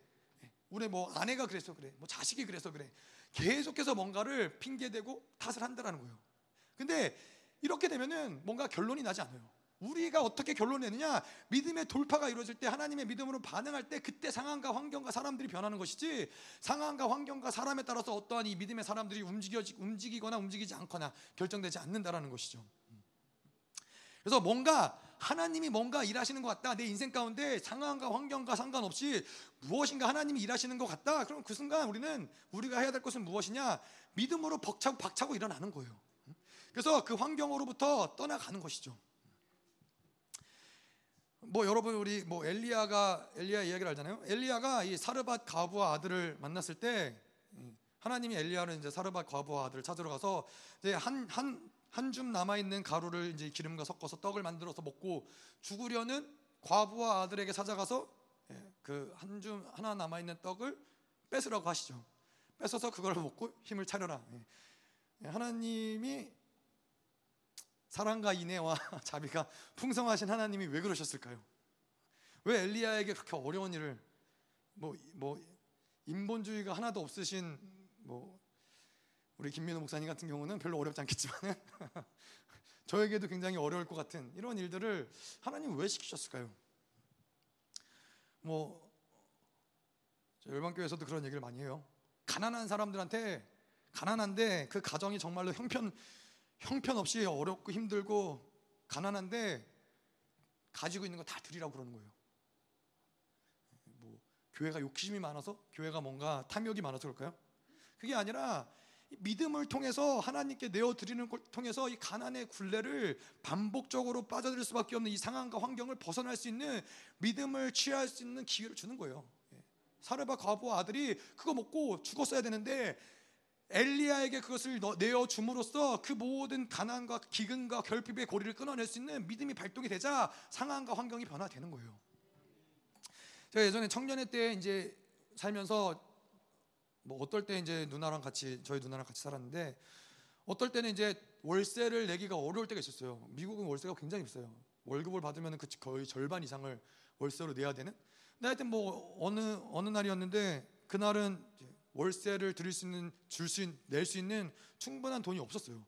충분한 돈이 안 되다 보니까는 뭐 이걸 어떻게 해야 되나 뭐 고민을 하다가 누나랑 저가 내린 결정 뭐였냐면은 어차피 모자라는 돈 그냥 헌금으로 다 드리자. 그래서 그냥 헌금으로 다 드렸어요. 그래서 뭐 어떻게 해결이 됐는지 잘 모르겠어요. 어쨌건 중요한 거는 쫓겨나진 않았어요. 쫓겨나진 않고 그냥 잘 넘어갔어요. 근데 근데 놀란 건 뭐냐면은 그 이후로 하나님이 저에게는 뭐 그런 어떤 여, 과정을 겪으면서 여러분들 그런 간증 들으셨겠지만은 저에게는 물질로 인해서 어려움을 당하게 안 하셨어요. 물질로 인해서 뭔가 누구에게 손을 벌리거나 뭐 결핍이 있거나 이런 일들을 하나님이 한 번도 겪지 않으시고 예, 그냥 늘 하나님이 뭐 저는 한 번도 뭐 가난하다, 어렵다, 힘들다, 부족하다라고 느껴본 적이 없고 늘 하나님이 풍성하게 제가 원하는 것, 제가 필요한 것, 제가 구하는 것 하나님께서 다 채우시는 삶을 살아가게 하셨다는 것이죠. 그래서 중요한 것은 믿음이 발동되는 게 중요한 거지 환경이 변화되고 뭔가 상황이 변화되는 게 중요한 게 아니라는 거예요. 음. 자, 또 한 가지 아브라함의 장점이 무엇이죠? 이 성장의 비결이 무엇이냐면은 하나님에 대해서 아브라함은 굉장히 예민했다라는 거예요. 하나님이 찾아오시는 찾아오시는 것 같다. 하나님 뭔가 일하시는 것 같다. 아브라함은 이런 걸 늘 감지했어요. 그래서 우리가 이후에도 아브라함의 어떤 모습을 보겠지만은 하나님이 나그네의 모습으로 아브라함을 찾아왔을 때 아브라함은 졸다가 나그네를 보면서 아 저게 하나님이구나. 하나님 보낸 사람이구나라는 것을 직감하고 그들을 선대할 수 있었어요. 이 하나님에 대해서 예민할 수 있었던 것은 무엇이냐면은 계속해서 하나님을 믿음으로 반응한 삶들을 살았기 때문에 그래요. 아브라함이 하나님 본토 친척 아버지를 떠나라 했을 때도 일단 하나님의 말씀을 믿고 신뢰하고 그, 그분을 신뢰해서 떠났었고 저자, 자, 절망하고 좌절하고 이제 가나안 땅에 왔을 때 그쪽에 뭐 가나안 족속들이 여전히 있어서 어려움이 있었지만 하나님이 다시 나타나시고 그에게 믿음을 주셨을 때도 그것을 믿음으로 취하고 이 모든 과정을 계속 믿음으로 반응했기 때문에 아브라함은 필연적으로 하나님에 대해서 예민할 수밖에 없었던 거예요. 네. 그래서 어, 하나님이 이런 갈등 가운데 찾아오신 하나님을 민감하게 감지했고 그분이 찾아오실 때 그 아브라함은 어, 재단을 쌓고 하나님께 예배를 드렸었고요. 자, 근데 아까도 이야기한 것처럼 헬라적 사유 방식으로 살아갈 때는 하나님에 대해서 예민할 수가 없어요. 예, 하나님에 대해서 하나님이 지금 찾아오시는지, 하나님 말씀하시는지, 하나님의 심판이 선포되고 있는지 모든 것들이 귀가 닫혀 있고 믿음이 닫혀 있기 때문에 알 수 없다라는 거예요. 우리가 그래서 하나님과 살아가면서 중요한 거는 내가 아, 하나님이 다가오시는구나. 이것도 예민하게 알아야겠지만은 내가 이렇게 살면은 큰일 나겠다. 이러다가는 정말로 무슨 일이 나겠구나. 이런 하나님이 우리 인생 가운데 뭐 죄에 대해서, 의에 대해서, 심판에 대해서 성령께서 말씀하신 것들을 늘 민감하게 들을 수 있는 상태를 유지해야 된다는 거예요. 이게 어려운 일이냐? 별로 어려운 일이 아니라는 거예요. 그냥 함께 살면은 가능하다라는 거예요. 예를 들어서 이제 뭐 결혼을 하고 이제 부부가 되죠. 이제 저의 삶을 돌아보면 이럴 때가 있어요. 하루 종일 이제 밖에서 뭐 일과를 마치고 사역을 마치고 집에 돌아왔는데 아, 뭔가 분위기가 이상한 거예요. 분위기가 싸한 거예요. 그러면은 얼른 옷을 갈아입고 네, 설거지를 시작을 하죠. 설거지를 시작을 하고 설거지를 다 해놓고 청소를 시작을 하는 거죠. 아, 아 뭔가 집안의 분위기가 심상치 않다. 그러면은 자연스럽게 그러면 아이들도 모두 다 청소하고 있는 거예요. 그렇게 안 하면은 음, 다 어려운 거죠. 어려운 시간으로 이제 돌입을 하는 거죠. 이 부부 사이에서도 뭔가 말하지 않아도 이런 것들이 감지가 되잖아요, 여러분. 그냥 어느 날 문득 눈을 떠봤는데 옆에 누워 있는 사람의 분위기가 심상치 않은 거예요. 그러면은 얼른 교회로 기도하러 오는 거죠. 거기 오래 누워 있어봐야 별로 좋은 일 없는 거예요. 근데 하나님하고 살아가는 것도 마찬가지라는 거예요. 그분과 함께 동행하고 살아가고 그분과 함께 먹고 마시고 입고 그렇게 살아가는 사람들에게 하나님의 다가오심을 내가 인지하지 못한다. 하나님이 지금 나에게 경고하시는 사인들을 알지 못한다. 그럴 수 없다라는 거예요. 마치 우리가 뭐 잘 알듯이 위조 집회 감별사는 계속 진짜만 바라보고 진짜만 바라볼 때 가짜가 왔을 때는 아 이게 가짜구나를 알다시피 계속 하나 해바라기처럼 하나님을 바라보고 하나님을 바라보고 하나님을 바라보는 사람들에게 하나님인지 아닌지 세상인지 아닌지 하나님의 뜻인지 아닌지 이거를 분별하는 게 어려운 일이 아니라는 거예요. 또한 그러한 사람에게 혹시 하나님의 뜻을 내가 잘못 알아들었다, 잘못 분별하였다, 하나님의 음성을 내가 잘못 깨달았다, 그럴 일도 없겠지만 혹시 그런다 하여도 그 어떠한 모든 인생의 여정은 하나님이 책임진다는 거예요. 내가 하나님을 전적으로 100% 신뢰하는데 내가 혹시 잘못 들어서 하나님이 아니 다른 선택을 했는데 하나님이 그 인생을 책임져 주지 않는다? 예, 하나님은 그러실 분이 아니라는 것이죠. 자, 그래서 아까 우리가 이야기한 것처럼 아브라함의 장점에 그래서 이런 여러 가지 장점들이 있었는데 그 결과가 이런 장점들을 가지고 있는 아브라함의 장점의 결과가 무엇이냐? 은과 금이 풍성했다라는 거예요. 예, 많은 손실을 보지 않고 돌아올 수 있었다라는 거죠. 그래서 그는 염려하지 않고 뭔가 미래를 걱정하지 않고 하나님 명령하실 때 즉각적으로 수용했고 믿음으로 반응했고 예, 하나님이 원치 않는 것들을 오랜 시간 유지하지 않았고 예, 계속 하나님께로 돌이키는 것에 빨랐고 그리고 또한 하나님에 대해서 예민했고 민감하게 늘 반응할 수 있었다는 것이 바로 아브라함의 장점이라는 것이죠. 3절 보도록 할게요. 그가 네게부에서부터 길을 떠나 베델에 이르며 베델과 아이 곧 전에 장마 쳤던 곳에 이르니 어, 뭐 아브라함이 애굽으로 간 것은 분명히 어, 모든 면에서 손실인 거예요. 예. 만약에 아브라함이 애굽에 가지 않았더라면 하나님 부르신 자리에 그대로 있었더라면 계속해서 그 시간 가운데 하나님이 아브라함을 성장시키시고 또 다른 성장 가운데로 하나님이 이끄시는, 이끄시는 시간을 갔었겠지만은 이제 애굽라 애굽을 삥 돌아서 어디로 돌아왔냐 예, 원점으로 돌아온 거예요. 정확하게 베델의 이름에 베델과 아이 사이 거기가 어디냐 이전에 장마 쳤던 곳이에요. 이제야 비로소 다시 그때 그 자리로 돌아오게 된 것이죠. 그래서 가장 우리에게 좋은 것은 뭐냐면은 하나님으로부터 멀어지지 않는 거예요. 하나님을 떠나지 않는 거예요. 하나님과 딱 붙어서 그분과 살아가는 거예요. 예, 그분과 딱 붙어서 살아가려면 우리에게 중요한 게 뭐냐? 아까 이야기한 대로 성령 성령과 말씀에 쪄들어서 살아가는 거예요. 그분에게 예민하게 예민하게 늘 깨어 있어서 성령께서 지금이 무엇, 무엇을 말씀하시는지 뭐라고 얘기하시는지 계속 그분의 어떠한 것에 깨어 있는 거죠. 성령이 지금 기뻐하시나? 그분이 슬퍼하시나? 그분이 지금도 나에게 무엇을 말씀하시나? 계속 민감하게 성령에게 모든 신경을 집중해서 있는 거예요. 근데 중요한 것은 이 모든 것들이 가능한 이유는 무엇이냐면은 성령님은 인격이시라는 거예요.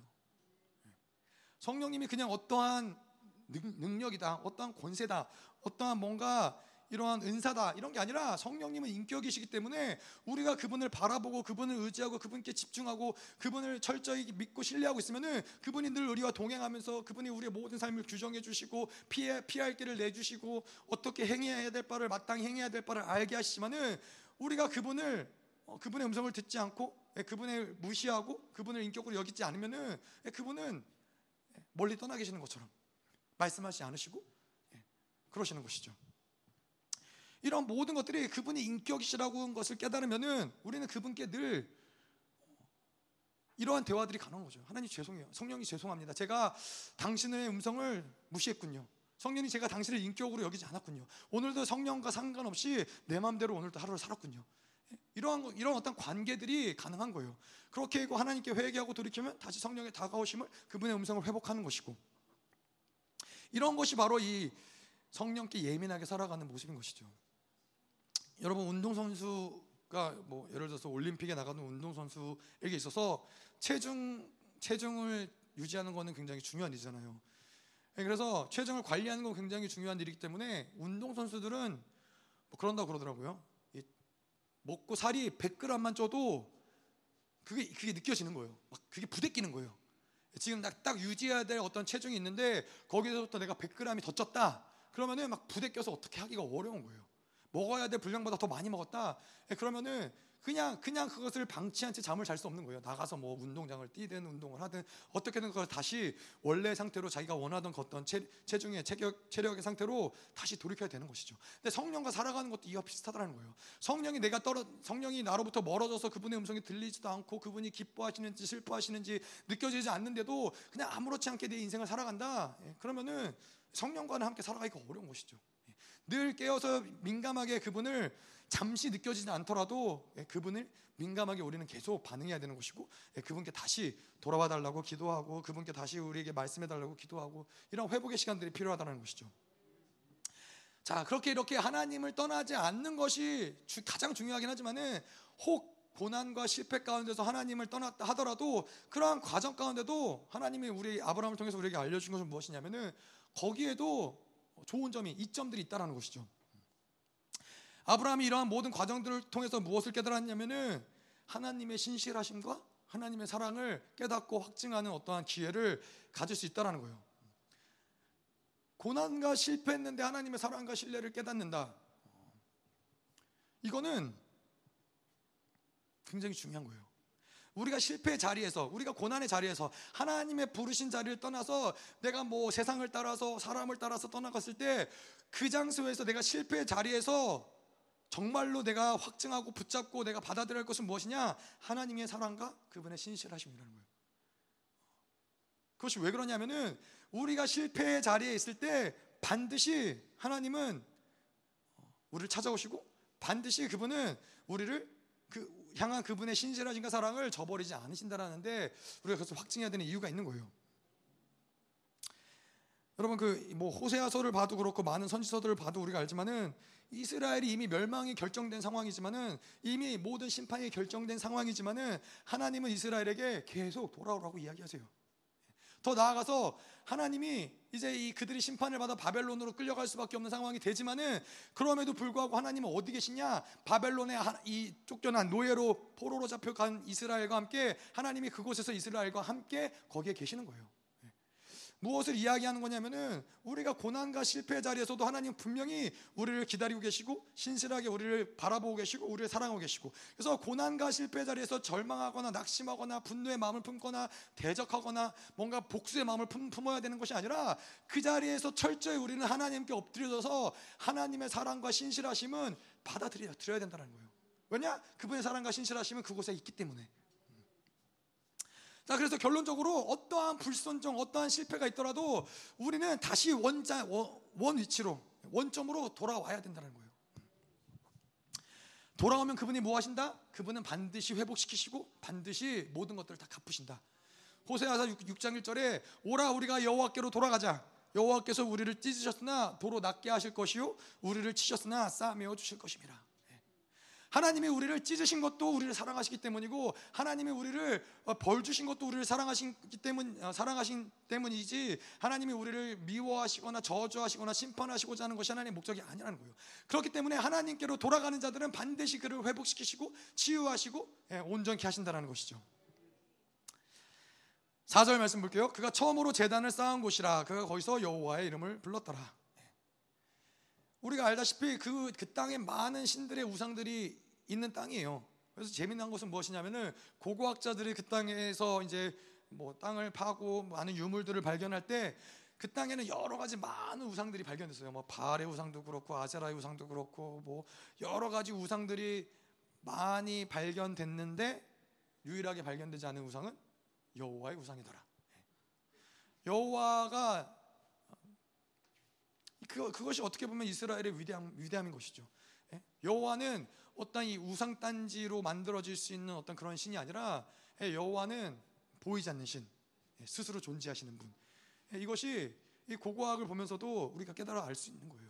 수없이 많은 이 오늘 말씀처럼 수없이 많은 우상들이 있었던 가나안 땅에 여호와의 우상은 찾아볼 수가 없었어요. 그럼에도 불구하고 이 4천 년 전부터 하나님이 모세에게 말씀을 주시고 그 율법을 따라서 여전히 하나님의 교회를 세우시고 하나님을 믿고 신뢰하며 그분에게 모든 생명을 드릴 수 있는 자들이 여전히 그 명맥이 우상 단지는 없지만은 명맥이 여전히 존재하고 이어진다라는 것이죠. 그래서 이 수없이 많은 우상들 앞에서 여호와 이름을 부른다 부른다라는 것은 이제 다시 아브라함도 회복의 나팔을 부는 거예요. 다시 이제는 이전의 어떤 실패 자리에서 다시 돌아가서 원점으로 돌아가서 다시 예배가 회복되어지는 것이고 하나님의 이름을 부르는 그 믿음이 회복되어지는 것이고 이제 그 담대함을 다시 되찾는 것이죠. 이 믿음에 있어서 중요한 것은 무엇이냐면은 하나님의 관계 가운데서 어떠한 한 초점, 그 상황에 있어서의 한 초점을 믿음으로 설정하는 것이 하나님과의 관계에서는 중요한 거예요.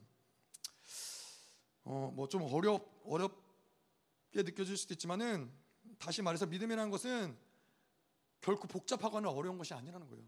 내가 뭐 예를 들어서 아브라함에게 본토 친척 아비 집을 떠나라. 그러면은 아브라함이 믿음으로 발동해야 될 것은 믿음으로 붙잡아야 될 것은 뭐냐면은 그래 내가 믿음으로 떠나야 되는구나. 그것을 붙잡는 거예요. 어, 아브라함이 아 그래 내가 떠나야 되는데 언제 떠나야 되고 어디로 떠나야 되고 어떻게 떠나야 되고 이런 것들을 계속 뭔가 하나님과 조율을 하고 맞추는 것이 아니라 일단 이 믿음의 방향이 설정이 되면은 나머지는 다 하나님이 알아서 하신다라는 거예요. 예, 우리가 많은 착각을 하는 것이 무엇이냐면은 믿음으로 살아간다고 하지만은 어떤 이 이러한 상황과 환경 가운데서 하나님의 방향성 큰 틀 안에서의 방향성을 규정하고 설정하고 그것을 따라가는 것보다도 하나님 이건 어떻게 해야 되죠? 저건 어떻게 해야 되죠? 이럴 이럴 경우는 어떻게 해요? 저럴 경우는 어떻게 해요? 그러면서 오히려 방향성을 잃어버리게 되는 거예요.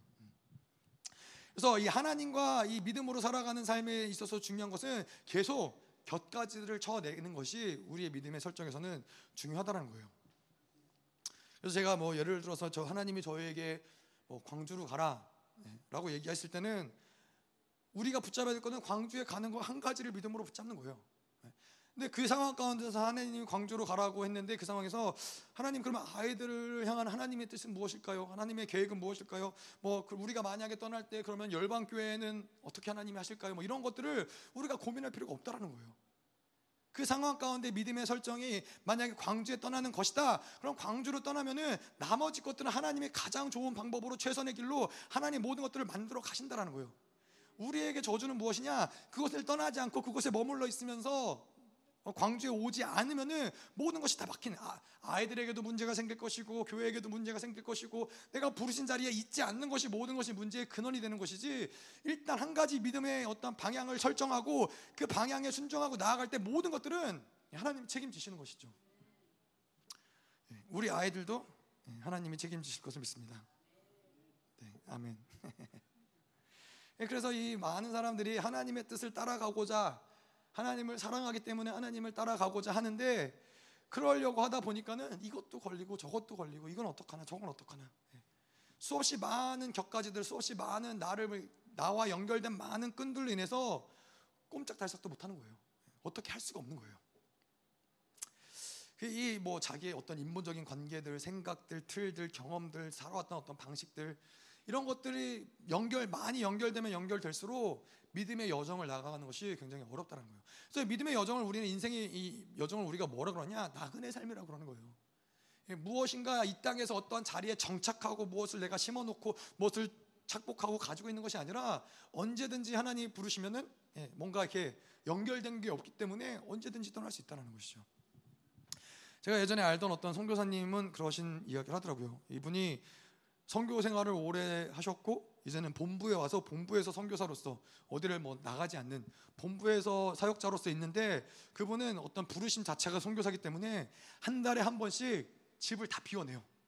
네, 집에서 필요 없는 것들 다 누굴 주고 뭐 어쨌건 늘 이 여행 가방 하나로 하나님 오늘 떠나라 그럼 떠날 수 있는 그 준비를 항상 만들어놔요. 왜냐하면 살다 보면 아무래도 짐이 늘어나잖아요. 살다 보면 이것도 필요한 것 같아서 이것도 사고 저것도 사고 그런데 이분은 선교사의 부르심에 대한 어떤 정확한 믿음이 항상 떠날 수 있는 준비를 항상 매 매달마다. 근데 이거 어떤 뭐 물질적인 거, 물 어떤 그런 어떤 눈에 보이는 어떤 그런 게 아니라 마음의 준비를 늘 하는 거예요. 마음을 늘 새롭게 하는 거예요. 항상 하나님 부르시면 나 오늘도 떠난다. 예. 이것이 바로 나그네의 삶이라는 것이죠. 제가 이제 또 결혼을 하면서 어, 제가 이 결혼하기 전에는 많은 것들을 했어요. 제가 음, 직장 생활을 하고 교회에서 사역을 하고 학교를 다니고 거기에다가 어, 때때로 이제 일주일에 한 두번 조기 축구를 하고 어, 합창단을 하고 성가대를 하고 교회에서 문서부를 하고 미디어 팀을 하고 뭐 이 모든 것들을 청년의 때는 다 했어요. 그래서 뭐 하여튼 뭐 이것저것 여러 가지 많은 것들을 다 했는데 뭐 혼자 살 때는 그게 문제가 안 되더라고요. 근데 이제 결혼을 하니까는 문제가 되는 거예요. 이 모든 것들을 다 하면서 결혼 생활이 행복할 수 있을까요?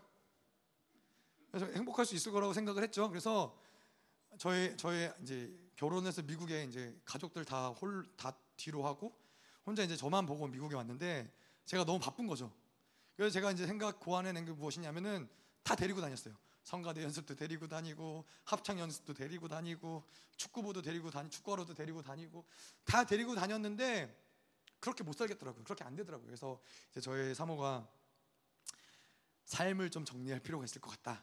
예, 그래서 일단 잘라내야 될 것들 뭐 축구 당연히 일단 잘라내고 합창단 잘라내고 성가대 여러분 아시겠지만 제가 그렇게 노래를 썩 잘하는 편이 아니거든요. 그래서 합창단에 굳이 있어야 될 이유는 별로 없었어요. 그냥 사람에 끌려서 예, 저희 지휘자분께서 꼭 해야 된다고 해서 들어간 것뿐이지 별로 그렇게 어떤 의미는 없었는데 그래서 합창단도 잘리고 성가대도 잘리고 해서 많은 가지들을 다 잘라내니까는 비로소 그러고 나니까는 이제 결혼 생활을 하는 것 같은 거예요. 이제 신혼 생활을 하는 것 같은 거예요.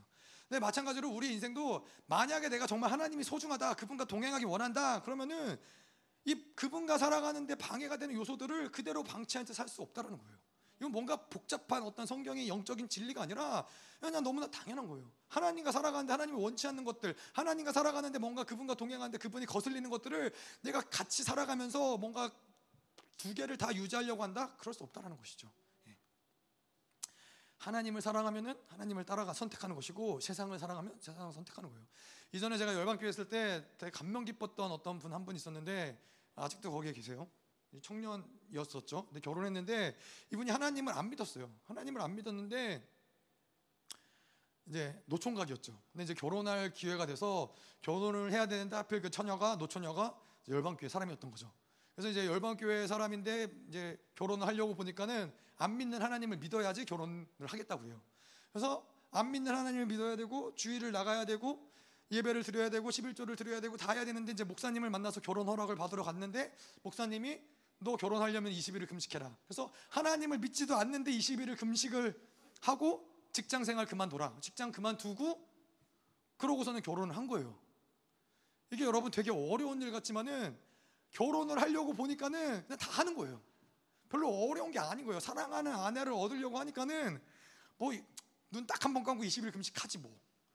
아니 뭐 직장 뭐 때려치면 또 하나님 뭐 그 하나님이 아니죠. 뭐 또 구하면 되지. 이렇게 그냥 무엇인가 내가 뭘 더 사랑하느냐의 문제지 이거는 뭐 다른 어떤 믿음의 결단, 믿음의 뭐 물론 믿음의 결단이죠. 하지만은 하나님을 사랑한다면은 이건 어려운 일이 아니라는 거예요. 내가 직장을 더 사랑한다면은 내가 나를 사랑하고 돈이 더 중요하고 돈을 더 사랑한다면은 그러면 직장을 선택하고 아, 나는 이 사람하고 결혼 못 하겠습니다. 내가 직장까지 그만두면서 결혼할 수 없습니다. 그러면 그게 당연한 순리인 거예요. 근데 하지만 이 청년은 예, 아내를 너무나 사랑했고 너무나 결혼을 하고 싶어서 20일을 예, 금식을 했고 직장을 때려 그만뒀고 뭐 여전히 아이를 낳고 잘 살고 있어요. 여전히 여전히 아직 뭐 되게 믿음이 강력하다라고 얘기하기는 어렵지만은 왜 와 있는지 모르지만 지금 열방교회에서 신앙생활을 잘하고 있어요. 예, 조금씩 조금씩 하나님을 만나가고 있다라는 거예요. 자, 그래서 하여튼 뭐 이 믿음으로 하나님과 동행하면서 살아가면은 우리 인생은 그냥 너무나 당연하게 단순하게 살아가는 거예요. 예. 단순해지는 것이고 우리 인생이 복잡할 게 점점 없어지는 거예요. 왜냐하면 격가지들이 다 잘려 나가니까. 그냥 우리는 하나님만 있으면 되고 하나님과 동행하는 것이고 하나님이 모든 것들을 다 책임지시고 만들어가는 것이고. 그래서 나중에는 어느 어느 어떤 수준에 이르냐면은 하나를 통해서 모든 것을 볼 수 있는 뭐 소위 말하는 도통하는 시간이 오는 거예요. 하나님 한 분을 통해서 만물이 돌아가는 걸 보고 하나님 한 분을 통해서 나의 인생의 과거와 현재의 미래를 보고 하나님 한 분을 통해서 모든 사람들의 관계성의 어떤 문제와 어떤 것들을 보고 모든 것들을 하나님 한 분을 통해서 볼 수 있는 안목이 생기는 거예요. 소위 말하는 이 세상에서 이 세상에서 말하는 장인들도 뭐 자기네들이 하는 어떠한 일을 통해서 뭐 만물의 이치를 깨닫는데 이 만물을 창조하시고 전능자이신 그분과 살아가면서 그분과 가까워지고 그분을 통해서 모든 것을 보면 얼마나 놀라운 존재가 되겠어요. 그래서 우리가 오늘 오늘 이 예배 가운데도 우리가 결정해야 될 것은 무엇이냐면은 뭔가 대단한 믿음의 결정을 해라. 뭔가 뭔가를 미, 미래를 뭔가를 어떤 계획을 해라. 이것이 아니라 그냥 오늘 하루 가운데 하나님 내가 오늘도 당신의 이름을 여호와의 이름을 부르기를 결단하나이다. 하나님 오늘도 내가 여호와의 이름을 부르며 제단을 쌓고 예배를 드리기를 결단하나이다. 우리는 이것만 결정하면 되는 거예요. 예. 그것만 결정하면은 나머지 모든 것들은 그냥 다 딸려오는 거예요. 제가 그런 건 잘 모르지만은 뭐 고구마를 캐면 그렇다면서요. 예, 고구마 줄기를 캐면 줄줄이 다 딸려서 올라온다고. 예, 하나님 하나를 붙잡았더니 하나님 하나를 캤더니 뭐 거기에서 믿음도 오고 소망도 오고 사랑도 오고 모든 풍성함도 오고 모든 이 예, 평안도 오고 모든 것이 다 딸려올 수밖에 없다라는 것이죠. 아멘. 자, 5절 말씀 5절, 6절, 7절 다 한 번에 싹 볼게요. 아브라함의 일행 롯도 양과 소와 장막이 있으므로 그 땅이 그들을 동거하기에 넉넉하지 못하였으니 이는 그들의 소유가 많아서 동거할 수 없었음이니라. 그러므로 아브라함의 가축의 목자와 롯의 가축의 목자가 서로 다투고 또 가나안 사람과 브리스 사람도 그 땅에 거주하였는지라. 자 아브라함에게 이제 또 다른 문제가 생겼어요. 이제 원점으로 다시 돌아갔는데 이 다시 또 문제가 생겼다는 거예요. 그래서 우리가 이러한 어떤 아브라함의 여정을 보면서 뭘 봐야 되냐면은 믿음의 여정을 걸어가는 데 있어서 문제가 생기는 생긴다. 이것에 대해서 그렇게 어려울 필요가 없다라는 거예요. 이거는 어떻게 보면은 자연스러운 과정이에요. 왜 이게 자연스러운 성장의 과정이냐? 우리가 지금 평생을 믿음으로 살지 않았기 때문에 평생을 세상이 원하는 방식대로 세상의 방식대로 그냥 내 경험에 따라서 나의 어떠한 이 지식에 따라서 살아왔기 때문에 계속해서 하나님으로 살고자 하니까는 부딪히는 것들이 생길 수밖에 없는 거예요. 근데 이 아브라함의 여정을 보면서 무엇을 알게 하시냐면은 하나님이 이러한 부딪히는 것들, 갈등이 생기는 것들, 문제가 생기는 것들을 하나씩 하나씩 해결해 나가시면서 어느 순간이 되니까는 더 이상 아브라함이 여러 가지 많은 문제를 직면하지 않는 순간이 오는 거예요. 문제가 문제가 되지 않는 순간이 분명히 오는 거예요. 그것이 우리의 인생의 믿음의 여정하고도 비슷하다라는 것이죠. 자, 그래서 어떠한 문제가 어, 생겼냐면은 음, 롯과 아브라함이 함께 거하기가 어려운 상황이 만들어진 거예요. 왜뭐 말씀에는 그렇게 나와 있죠. 풍성함이 이, 이, 이들이 가진 분량이 너무나 커졌기 때문에 더 이상 이들이 함께 거주하기가 어렵게 되었더라. 뭔가 너무 분량이 커지고 풍성함이 너무 커지고 뭔가 내가 가진 것이 너무 많이 커지고 이러면은 뭔가 우리가 함께하기 어려워지는 뭐 어떤 그런 흐름이 생기는 걸까? 만약에 우리가 이것을 이러한 그림을 교회로 본다면 어떨까요? 교회로 본다면은 뭔가 많아지고 풍성해지고 사람의 숫자가 많아지고 풍성해지고 뭔가 가진 것들이 많아지고 모든 어떠한 하나님이 주시는 은사들이 많아지고 풍성해지면은 예, 교회가 함께하지 못하는가? 본질적으로 하나님의 교회는 그렇지 않다라는 것이죠. 하나님이 어떠한 분이신지, 하나님의 나라가 무엇인지, 하나님이 교회가 무엇인지 안다면은 이것은 그렇지 못하는 그렇지 아, 이것은 하나님의 교회는 그렇지 않다라는 거예요. 하나님의 교회는 어떠한 풍성함도 어떠한 번, 성함도 어떠한 이 분량도 모든 걸 다 품어낼 수 있는 것이 하나님의 교회인데 오직 뭐 문제가 된다면 함께할 수 없는 어떤 문제가 분량이 문제가 되는 이유는 교회적으로 봤을 때 한 가지는 무엇이냐? 그것은 바로 교회가 흘려보내지 않고 뭔가를 착복하기 시작을 했다. 네. 그러면은 분량이 많아지면 많아질수록 썩어지게 된다는 거예요. 네. 뭔가를 착복하고 쌓아두고 흘려보내지 않는다. 그러면 거기에 교회가 문제가 생길 수밖에 없다는 것이죠. 근데 더 본질적으로, 더 본질적으로 봤을 때 이런 어떤 유일하게 우리가 분리가 되었다라고 문제를 볼 수 있는 것은 믿음의 여정을 함께 가는 아브라함과 롯이 분리가 되었다. 사실 어떠한 환경적인 요소, 뭔가 분량이 많아져서 이들이 분리된 게 아니라 이들이 분리된 진짜 이유는 무엇이냐면은 그들의 믿음이 달랐기 때문이라는 거예요. 그들의 다시 말해서 그들의 영적인 흐름이 달랐기 때문에 그들이 더 이상 함께 거할 수가 없었다라는 거예요. 자, 그렇기 때문에 이 영적인 문제고 믿음의 문제이기 때문에 아브라함의 목자들과 롯의 목자들이 부딪히고 싸울 수밖에 없었던 것이고 이러한 시간이 더 흘러가면은 이러한 것을 방치해 둔 채 더 시간이 흘러가면 어떻게 되느냐? 결국 아브라함과 롯이 싸울 수밖에 없는 예, 그러한 시간 가운데로 가는 것이죠. 자, 근데 하나님이 이러한 것들을 허락하신 어떤 이유가 무엇이냐? 무엇이냐면은 하나님은 아브라함에게 말씀하신 그 말씀을 100% 온전하게 순종하길 원하셨다는 거예요. 우리가 알지만은 12장에서 이야기한 것처럼 하나님이 아브라함에게 처음 부르신 부르실 때 뭐라 그러셨냐? 본토 친척 아비 집을 떠나라. 그런데 친척인 롯이 여전히 아브라함과 함께 동행하고 있었던 것이죠. 사실 이 아브라함이 롯을 사랑할 수밖에 없었던 뭐 사랑한다는 표현은 없지만은 사랑할 수밖에 없었던 이유는 무엇이냐? 예, 아브라함에게는 자식이 있질 않았어요. 자식이 없다 보니까는 조카 롯을 보면서 자식처럼 여기고 롯을 보면서 위로로 여기고 어, 롯을 사랑했었는데 이제 아브라함이 이제 이러한 상황들을 보면서 아브라함이 깨닫는 것이죠. 아, 더 이상 내가 롯과 함께하기 어렵겠구나. 왜 그러냐면은 아브라함이 한 번 이런 사건을 경험했었잖아요. 아버지와 롯과 함께 이제 갈대아 우르를 떠났었는데 하란에서 머물면서 하나님이 부르신 땅으로 나아가기를 머뭇거리고 있자 하나님이 아브, 아버지 아브라함의 아버지를 데려가시죠. 아브라함이 아버지를 데려가시는 것을 보고 그때야 비로소 아브라함이 깨닫고 아, 내가 하나님의 명령에 철저히 순종을 해야 되겠구나. 그러고서 아브라함이 이제 어, 하란을 떠나서 가나안 땅으로 들어가게 되는 것이죠. 근데 오늘도 마찬가지로 롯과 롯의 목자와 아브라함의 목자가 싸우고 다투는 것을 보면서 아브라함이 깨닫는 거예요. 아 하나님이 이제 하나님의 말씀에 온전히 순종하기를 원하시는구나. 롯과 더 이상 나의 친척과 더 이상 함께 가기가 어렵겠구나. 이것을 아브라함이 기억했다는 거예요. 이것이 바로 아브라함이 성장한 것이죠. 아버지가 죽을 때까지 이전에는 아버지가 죽고 나서야 비로소 깨달았다면은 이제는 아브라함이 롯과 부딪히기 전에 그 목자들이 싸우는 그 순간에 그것을 감지한 것이요. 자, 그래서 이 우리가 마찬가지로 하나님께 순종하고 나아간다, 믿음으로 결단하고 나아간다는 것은 처음부터 하나님께 100%의 순종을 드리면 좋겠죠. 하지만 그렇지 못하더라도 우리가 아까도 이야기한 것처럼 믿음의 결단을 드리고 하나님께 나아가다 보면은 하나님이 이 믿음의 어떠한 이 결단을 100% 순종하는 데까지 그분이 이끌어 가신다는 거예요. 아브라함의 여정을 보면서 우리가 그것을 깨, 닫는 거예요. 일단은 첫 발을 내딛어서 걷기 시작을 하면은 그 다음은 하나님이 그것이 뭐 50%가 됐든 60%가 70%가 됐든 그 다음은 하나님이 100%의 온전함으로 하나님이 만들어 가시고 이끌어 가시는 것을 우리가 아브라함을 통해서 보는 것이죠.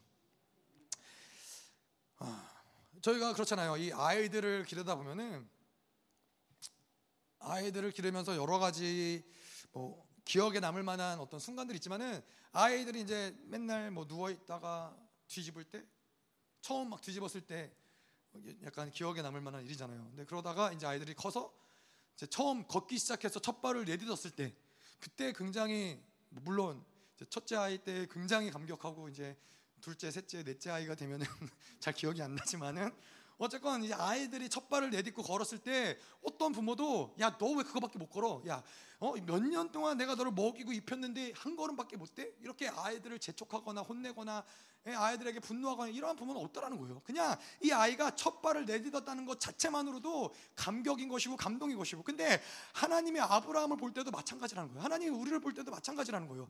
여전히 온전히 걷지 못한다라는 것을 하나님은 알고 있지만은 믿음의 결단을 가지고 첫 발을 내딛었을 때 하나님은 그것을 기억하시고 감격하시고 그것을 가지고 하나님이 온전하게 이 아들이 걷고 뛰고 하나님 온전히 하나님께 나아갈 수 있는 그 모든 순간을 하나님이 보장시켜 주신다는 것이죠. 아멘. 자, 그래서 이제 하나님이 어떤 이 아브라함에게 이런 롯가의 이러한 시간들을 이끄시는 그 하나님의 섭리가 무엇이냐? 아까 이야기한 것처럼 100%의 하나님의 순종을 만드시는 어떤 과정? 그 거룩하고 흠이 없는 흠을 제거하는 어떠한 여정을 하나님이 걷게 하신다는 것이죠. 그래서 하나님이 우리를 향한 예정은 이 땅 가운데서 적당히 신앙생활을 하게 만드는 것이 하나님의 예정이 아니에요. 적당히 어떻게 신앙생활 하다가 적당히 구원받는 게 하나님의 어떤 목적이 아니고요. 하나님이 만약에 아브라함을 향한 목적이 적당히 부르심에 순종해서 적당히 살아가고 적당히 하나님과 동행하는 게 목적이었다면은 그냥 애굽에서 살게 했을 거예요. 그냥 롯과 함께 살게 했을 거예요. 근데 하나님은 그 원하시는 것이 하나님의 약속은 그게 아니라 정확하게 하나님이 아브라함에게 주신 그 약속 그대로 하나님이 이루시기까지 하나님 아브라함도 오랜 시간 기다리지만 하나님도 오랜 시간을 기다리면서 결국에는 하나님이 그분이 원하시는 것을 만들어 내신다는 것이죠. 자, 그래서 이 하나님이 우리를 향한 예정은 거룩하고 흠이 없게 만드는 거예요. 하나님의 신의 성품에 참여하는 자를 만드시는 거예요. 내가 거룩하니 너희도 거룩하라. 하나님의 거룩에 도다르는 하나님의 거룩을 받는 자들로 만드시겠다라는 거예요. 성경을 아무리 찾아봐도 성경에는 어디에도 그것 말고 다른 어떠한 하나님의 자녀의 다른 척도를 성경을 이야기를 하진 않고 있어요. 거룩하고 흠이 없는 삶, 계속해서 자기 십자가를 지고 예수를 따르는 삶, 이것이 어떠한 특정 교회의 스타일이다. 뭐 예를 들어서 이게 생명사역에서 추구하는 어떤 삶의 스타일이다. 이게 아니라 이거는 성경에서 이야기하는 제자란 무엇이냐 예수를 믿는 자들은 무엇이냐 하나님의 자녀란 무엇이냐. 하나님의 자녀라면은 자기 십자가를 지고 자기를 부인하고 예수를 따르는 게 그것이 제자라는 거예요. 그렇지 않고 나의 십자가를 짊어지지 않고 그냥 내가 원하는 삶을 적당히 살아가면서 하나님의 말씀을 듣고 뭐 또 내 삶으로 돌아가고 이거를 제자라고 부르지 않는다는 거예요 이거를 우리는 무리라고 부를 수 있죠. 예수를 따르던 무리일 수 있지만은 그건 제자가 아니라는 거예요. 네. 그래서 성경은 이런 어떤 제자도의 삶, 어떤 이러한 거룩하고 흠이 없는 삶 아닌 다른 어떠한 삶을 이야기하거나 그걸 영화롭다고 얘기하거나 그걸 하나님이 목적으로 삼고 그들을 구원하셨다라고 이야기한 곳은 아무데도 없다라는 것이죠. 자, 그래서 하나님이 이제 롯을 떠나 보내게 하시면서 하나님이 아브라함에게 원하시는 것은 무엇이냐? 하나님만 사랑할 수 있는 존재로 하나님 만드시는 거예요. 그러한 측면에서 하나님의 사랑은 굉장히 독점적이죠. 예. 내가 사랑하는 것, 내가 사랑하는 그 사람, 내가 품고 싶은 그 어떠한 것, 세상의 것, 어떤 내 꿈, 내 비전, 하나님이 이거를 그냥 내버려 두지 않으신다는 거예요. 하나님은 하나님만 사랑하길 원하신다는 거예요. 하나님이 뭐 굉장히 이기적이셔서 그러시느냐, 뭐 그게 이기적이라면 이기적이지만은 하나님 사랑의 특성은 무엇이냐? 사랑은 사랑하는 자에게 가장 좋은 것, 가장 최고의 것. 이거를 줄 수밖에 없는 게 바로 하나님의 사랑인 거예요. 근데 하나님의 사랑하는 하나님의 자녀에게 주고자 하는 최고의 것은 무엇이냐? 하나님과 동일한 영광을 주는 것, 거룩하고 흠이 없는 자로 만드는 것. 이것이 바로 하나님 원하시는 건데 거룩하고 흠이 없는 자를 어떻게 만들어지느냐? 그것은 바로 하나님만 사랑할 때 가능하다라는 거예요. 내가 내 마음에 세상을 품고 사람을 품고 다른 것을 품고 살아가면서 거룩하고 온전함을 이룰 수 없는 것을 하나님이 너무나 잘 아시기 때문에 하나님은 계속해서 너는 나만 바라봐야 돼. 너는 나만 사랑해야 돼. 다른 것을 품으면 안 돼. 예, 이것을 통해서 하나님은 사랑이 결국엔 모든 것을 다 만들어 가는 것이죠. 예, 하나님만 사랑하는 그 사람에게는 그 사랑이 결국은 회개를 만드는 것이고 그 사랑이 결국에는 이 모든 능력과 거룩과 온전함과 결국 이 모든 것을 만드는 것이 무엇이냐? 하나님의 사랑이라는 것이죠. 그래서 뭐 계속 오늘 이야기하지만은 하나님과 살아가는 건 별로 어려울 게 없는 거예요. 그분만 사랑하면 되는 거예요. 그분만 좋아하면 되는 거예요. 근데 그분만 사랑하고 좋아하는 게 왜 어렵지 않느냐? 그분이 우리를 끔찍히도 사랑하시기 때문에 그분이 우리를 끔찍히도 아끼시기 때문에 우리는 그냥 그분만 바라보고 그분만 의지하면은 그분의 사랑이 그냥 이 강물같이 쏟아지고 폭포수같이 쏟아져서 그분 없이 살 수 없는 존재로 우리를 만들어 가시기 때문에 우리의 실패도 문제가 되지 않고 우리의 시행착오도 문제가 되지 않고 이 모든 과정이 문제가 되지 않고 그분의 전적인 사랑을 부어주기 때문에 하나님을 사랑하는 것은 어렵지 않다라는 거예요. 사람의 사랑을 얻는 것은 아까도 이야기한 것처럼 직장도 때려쳐야 되고 20일 금식도 해야 되고 안다니도 교회도 다녀야 되고 뭐 여러 가지 어려운 게 있지만은 하나님을 사랑하는 것은 그렇지 않다는 거예요. 그냥 그분의 사랑을 받아들이면 된다는 것이죠. 자, 그래서 하나님이 이러한 모든 과정들을 통해서 하나님은 갈등이 있지만 갈등을 해소시키시고 아브라함을 우리를 성장시키시는 것이죠. 뭐 아까도 이야기한 것처럼 그 땅의 거주민들을 만나서 갈등하게 되고 애굽에 이제 기근이 와서 애굽을 들어가면서 또 갈등과 어려움과 절망하게 되고 롯과의 만남 가운데서 또 롯과의 어떤 이런 헤어짐 가운데서 또 갈등하게 되고 이러한 모든 것들이 있지만은 우리가 끝끝내 믿어야 될 것은 무엇이냐면은 이러한 갈등들이 우리에게 결국 패배로 우리를 인도하는 것이 아니라 결국 우리에게 주어진 것은 궁극적인 승리라는 거예요. 이미 승리는 정해진 것이고 이런 모든 여정들은 결국 무엇이냐면은 승리를 향해서 얼마나 우리가 인생 가운데서 화려하고 아름답고 다이나믹한 하나님과의 여정을 만들어낼 것이냐. 예. 얼마나 이 영화가 재밌을 것이냐. 우리 인생을 영화로 비유하자면은 얼마나 이 영화가 스릴 넘치고 뭐 재밌고 감, 감동적일 것이냐. 이거를 만드는 것이지 우리의 삶의 어떠함을 통해서 결론이 바뀌는 것이 아니라는 거예요. 그렇기 때문에 우리는 인생을 굉장히 담대하게 용기 있게 멋있게 예, 화려하게 그분만 의지해서 살아갈 수 있다는 것이죠. 아멘. 자, 계속 구절 볼게요. 내 앞에 온 땅이 있지 아니하, 아니하냐 나를 떠나가라 내가 좌하면 나는 우하고 내가 우하면 나는 좌하리라 어, 아브라함이 지금 무엇을 하는 거냐면은 이 모든 이 아브라함과 롯의 관계를 영적인 것으로 보았을 때 아브라함이 하는 것은 무엇이냐면은 아브라함이 분명히 깨달았잖아요. 아, 롯과 더 이상 함께 할 수 없구나. 하나님이 나를 이제 그 약속을 100% 순종하는 데까지 나를 이끌어가기 원하시는구나. 이것을 하나님의 뜻을 깨닫고 이것을 확증하고자 하는 거예요. 어, 아브라함이 그래서 이 큰 틀 안에서 하나님의 뜻을 깨달았는데 지금 정확히 이 상황 가운데서 롯과 헤어지는 것이 하나님의 의지냐 아니냐 이것을 확증하기 원했다는 거예요.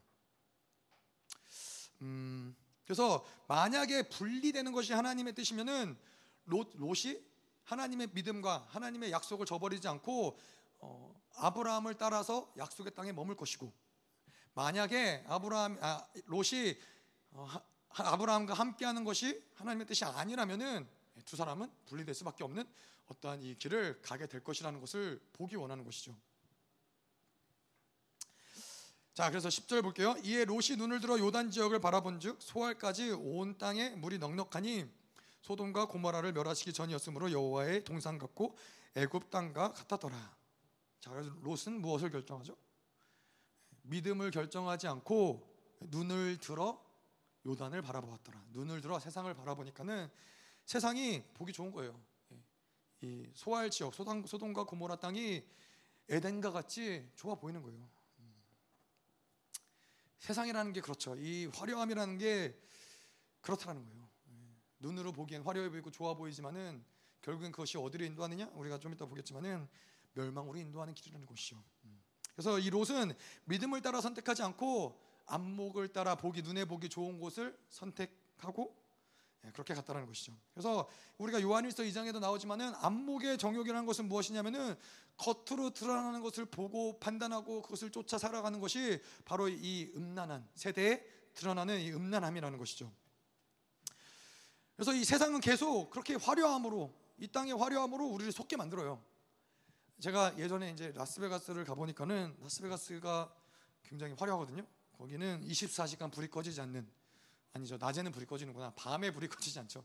예, 굉장히 화려한 도시고 모든 것이 굉장히 깨끗하고 아름답고 풍성하고 뭐 먹을 것도 많고 여러분 그거 아세요? 라스베가스는 숙박비가 굉장히 싸고 음식값이 굉장히 싸요. 예, 그래서 사람들이 거기 가서 먹고 자고 하는 게 굉장히 수월해요. 거기서 원하는 것은 단 한 가지 와서 마음껏 도박하는 거예요.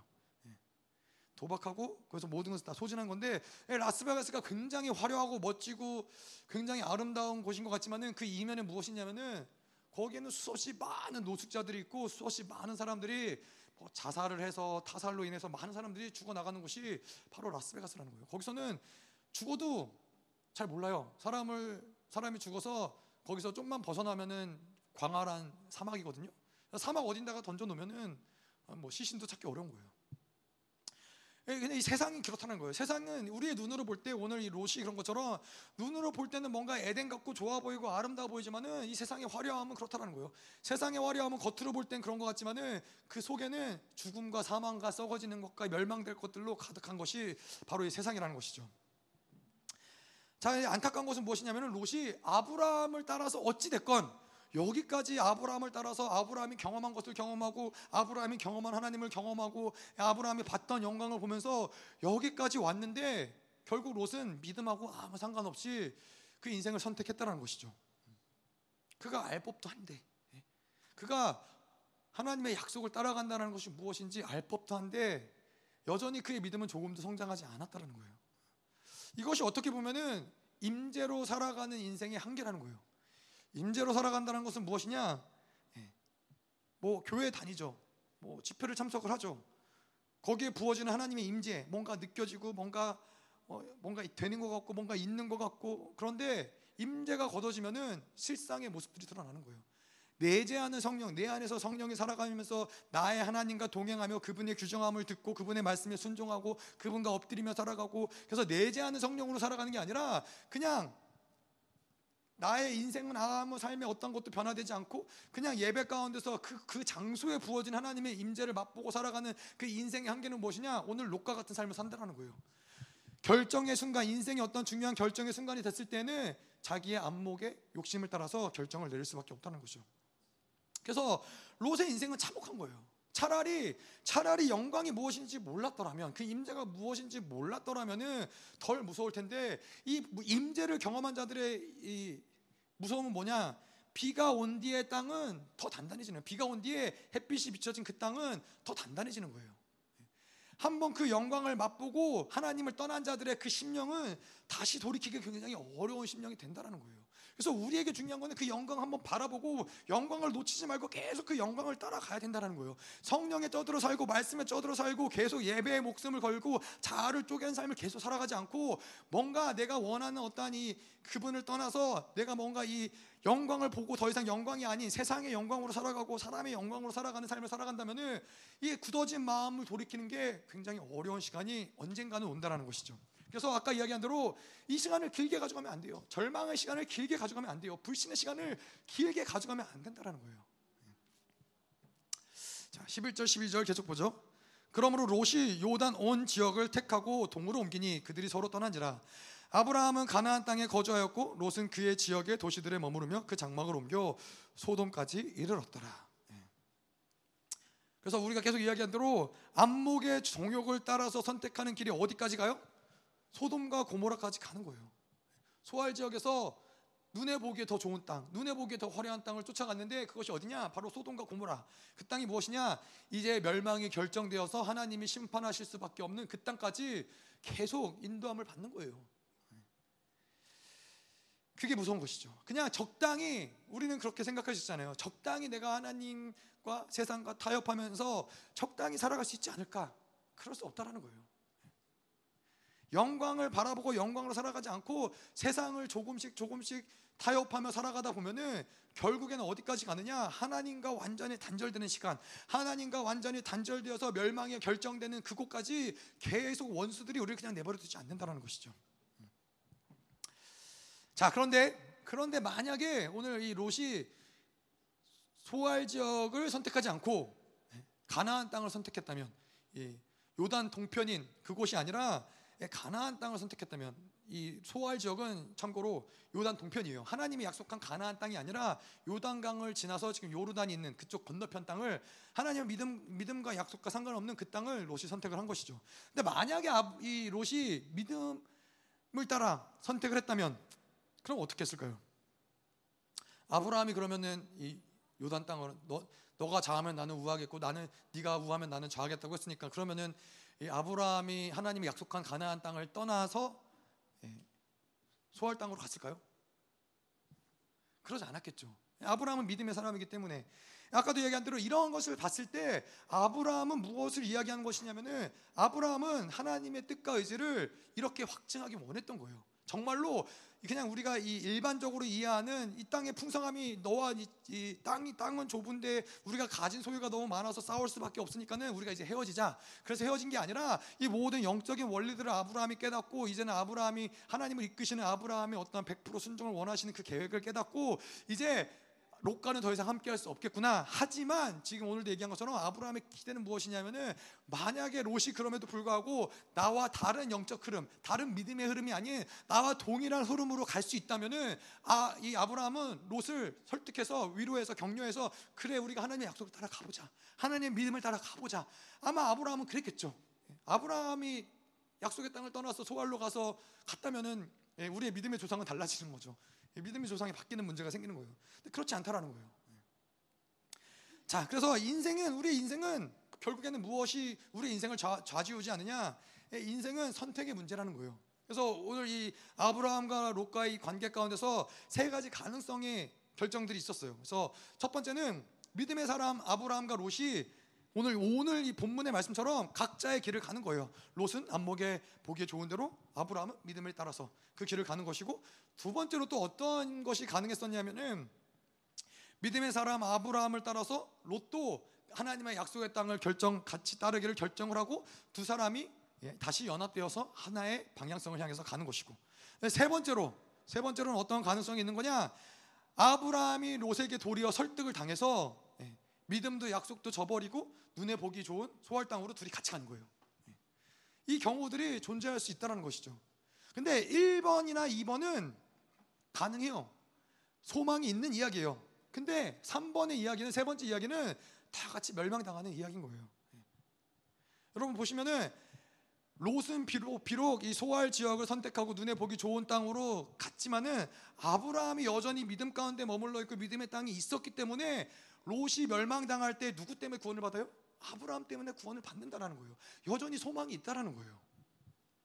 그런데 아까 저 아까 이야기한 것처럼 만약에 아브라함이 롯이 만약에 아브라함을 설득해서 삼촌 보십시오. 저 땅이 얼마나 풍성한지. 저 땅에 우리가 다 같이 가도 먹고 살 만한 풍성함이 있고 저기에 화려함이 있고 저기 가면 우리가 잘 먹고 잘 살 수 있습니다. 저기로 갑시다.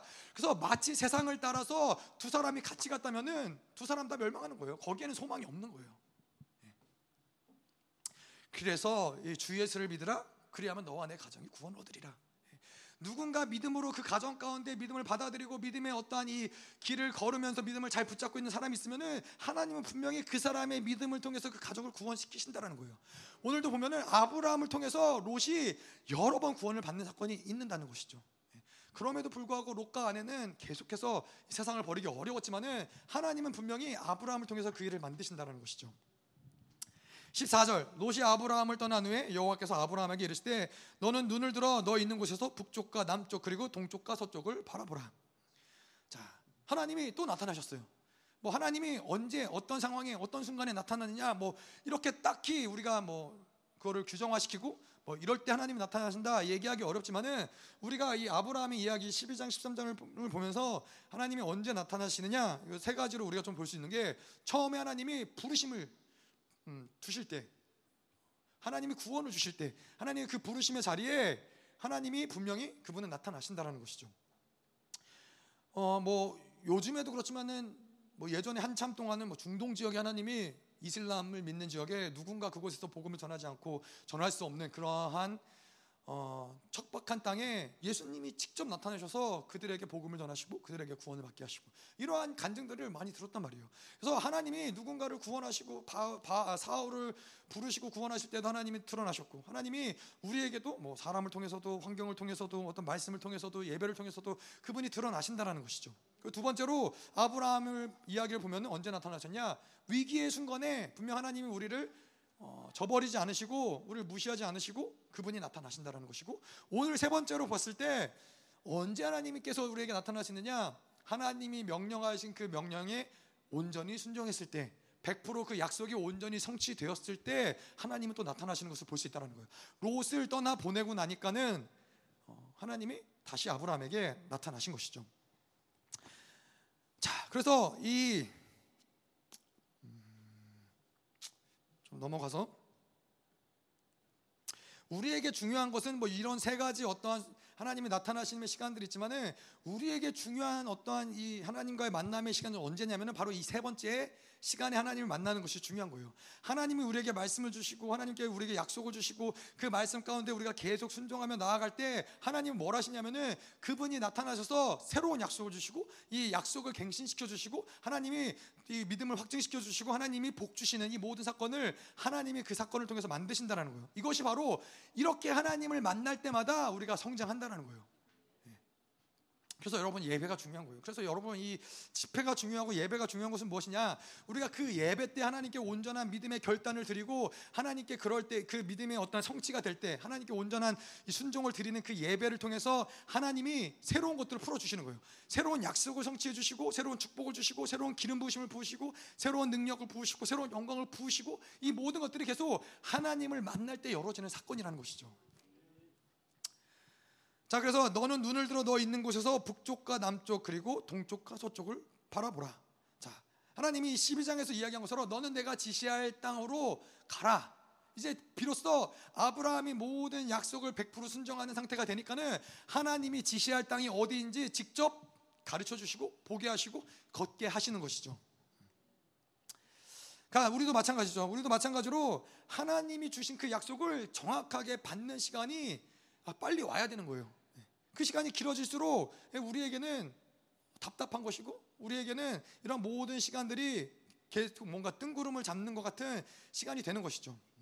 근데 우리가 이러한 여정 가운데 어떻게 하나님의 약속을 끌어당기느냐, 어떻게 약속이 빨리 성취되느냐, 우리 안에서 하나님이 이 걸고 넘어지는 그 약속을 통해서 100%가 돼야 되는데 100%가 되지 않는 어떠한 영역들 붙잡고 있는 그 어떠한 영역들을 빨리 하나님께 순종함으로 돌이켜드리고 하나님께 맡겨드리는 것이 바로 약속의 성취되는 뭔가 새로운 언약으로 우리를 이끌어가는 중요한 성장의 비법 비결이라는 것이죠.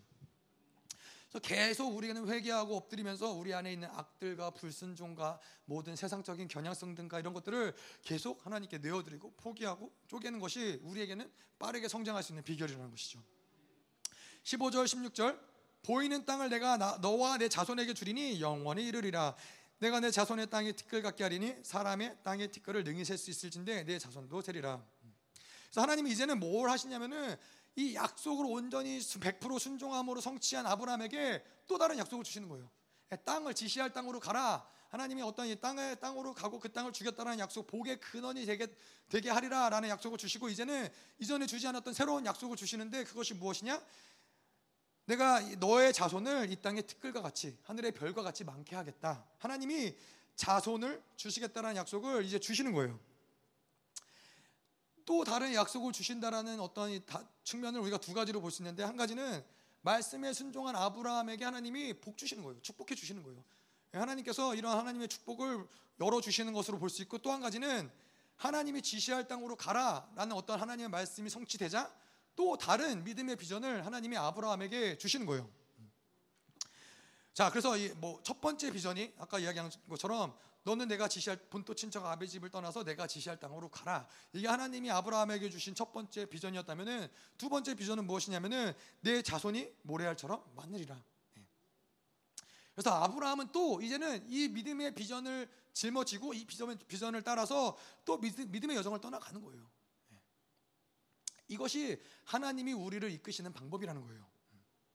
믿음의 여정을 계속 가면서 하나님은 마치 처음에 우리가 볼 수 있고 알 수 있고 깨달을 수 있는 뭔가를 우리에게 던져주시는 게 아니라 마치 우리에게 하나님이 그냥 이게 도대체 무슨 의미일까? 이게 도대체 뭘까라고 생각할 수 있는 돌덩어리를 던져주시는 거예요. 그래서 이 돌덩어리를 가지고 그냥 믿음의 여정을 가다 보면은 어느 순간에 이 돌덩어리가 조각이 되어서 아름다운 조각품이 변해 있는 거예요.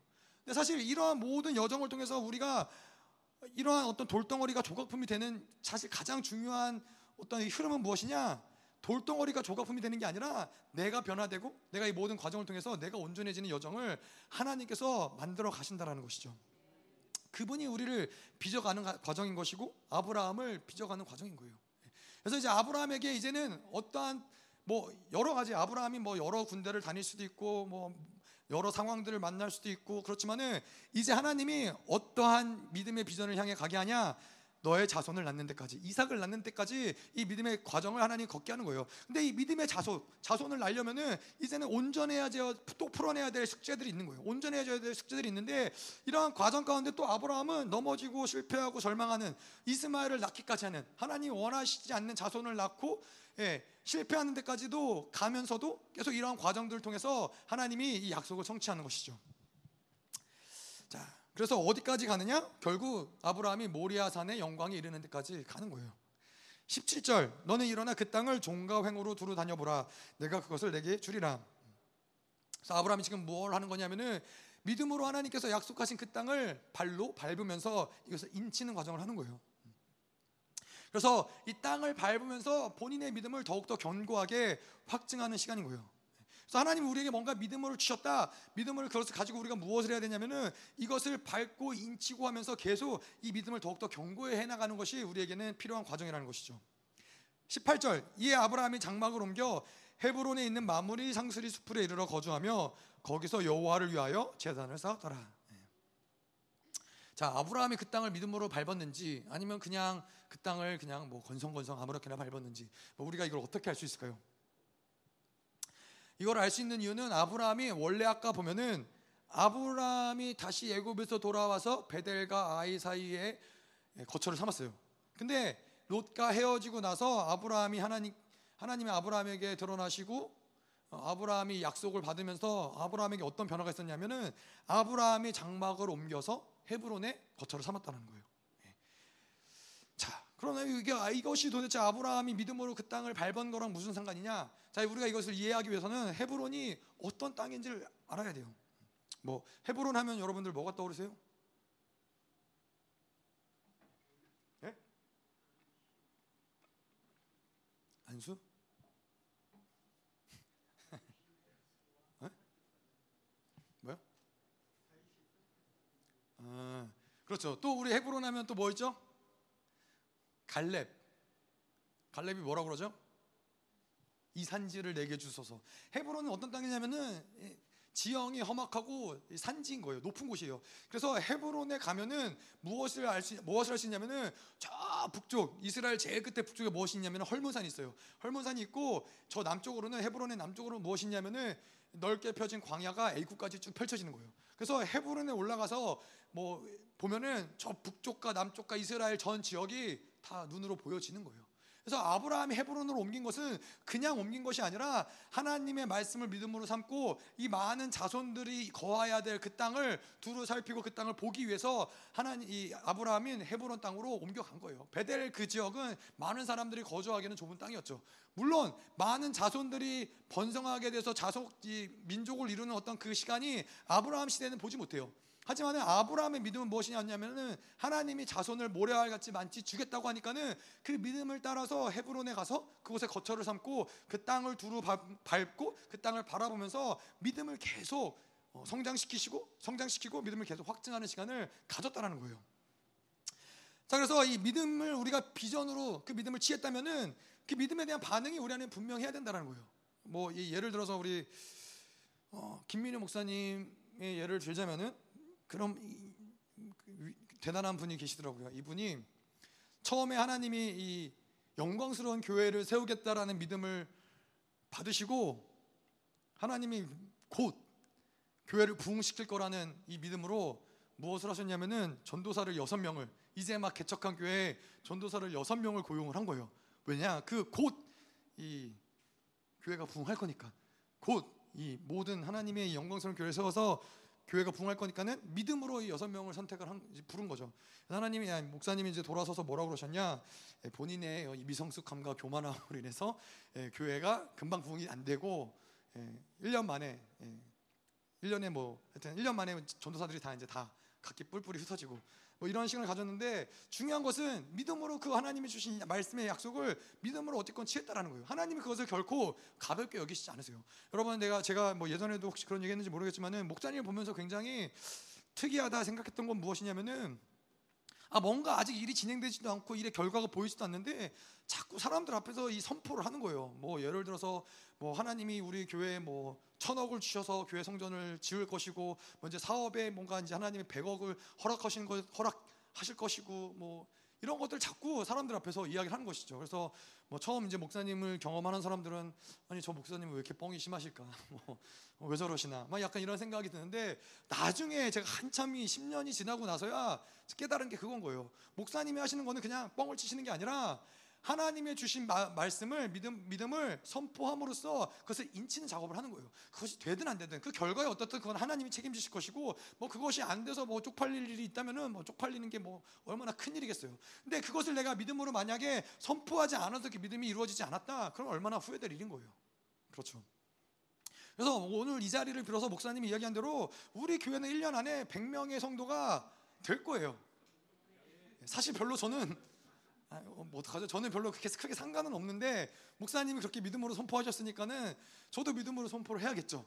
근데 여러분 이 선포하는 게 굉장히 중요하더라고요. 제가 예전에 이제 24 중보를 하면서 그런 적이 있었어요. 24 중보를 하는데 어떤 분이 이제 기도 요청을 한 거죠. 자기가 이것 때문에 굉장히 힘들고 어려운데 목사님 이것 좀 기도해 주세요. 그러고 이제 개인적인 기도를 중보하다가 이제 요청을 하셨어요. 그래서 제가 알겠다고 기도하겠다고 그러고 나서 이제 중보 시간이 지나고 일주일이 지나서 다시 중보 때 그분을 만난 거예요. 그분을 만나갖고 그분이 저에게 아, 목사님 너무너무 감사하다고 목사님 기도해 주시고 중보해 주셔가지고 일이 아주 잘 풀어졌다고. 근데 이제 문제는 뭐였냐면은 제가 새까맣게 까맣고 기도를 한 번도 못한 거예요. 좀 미안하기도 하고 죄송하기도 하고 그랬는데 하나님 깨닫게 해주신 게 뭐냐면은 그분이 믿음으로 그 기도 제목을 내놓았을 때 이미 하나님은 기, 기, 그 기도에 응답하시기 시작하셨고 그 기도를 일하기 시작하셨다라는 것을 깨닫게 해준 거예요. 그래서 우리가 그냥 뭔가 믿음으로 기도를 기도 제목을 나누든 믿음으로 뭔가를 선포하든 이것은 하나님이 그냥 헛되이 받지 않으신다라는 거예요. 여러분 제가 이 뭐 몇 가지만 더 얘기를 하자면은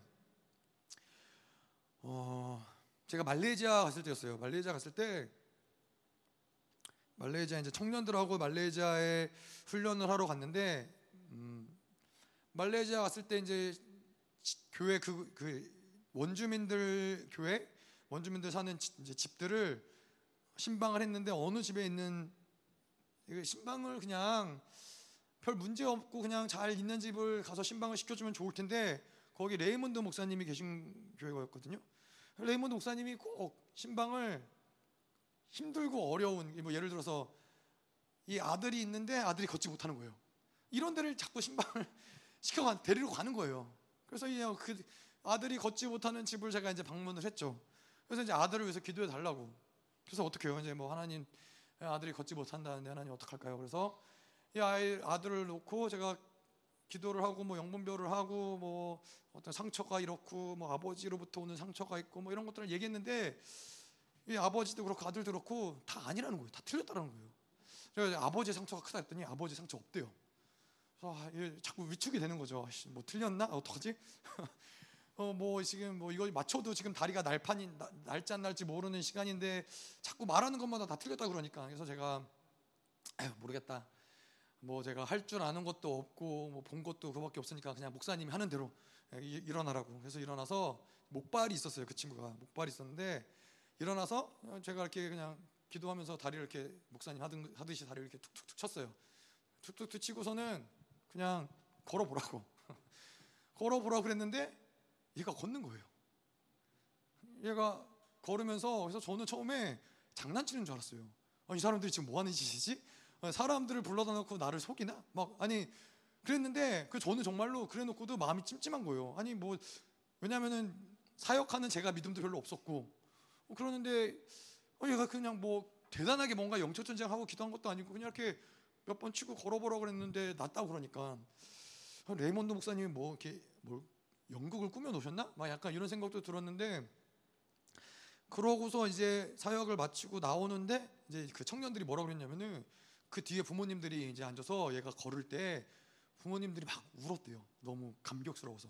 얘가 이제 뭐 평생을 못 걷던 애가 아니고 어느 순간부터 못 걷기 시작을 해갖고 학교도 못 가고 걷지도 못하고 친구들하고 놀지도 못하고 그랬는데 그날 사역을 받고서는 얘가 걷기 시작을 한 거예요. 그래서 제가 멋있게 목사님이 하시는 것처럼 목발을 이제 던지면서 이제 목발 필요 없다고 이제 갖다 버리라고 목발은 하나님이 이제 너로 하여금 온전히 걷게 하실 거라고 이렇게 하나님이 일하신다는 거예요. 이거 이게 뭐 제가 뭔가 대단한 능력이 있어서 뭐가 제가 대단한 뭐가 있어서가 아니라 그냥 믿음으로 행하면은 하나님이 그 믿음을 통해서 일을 하시는 거예요.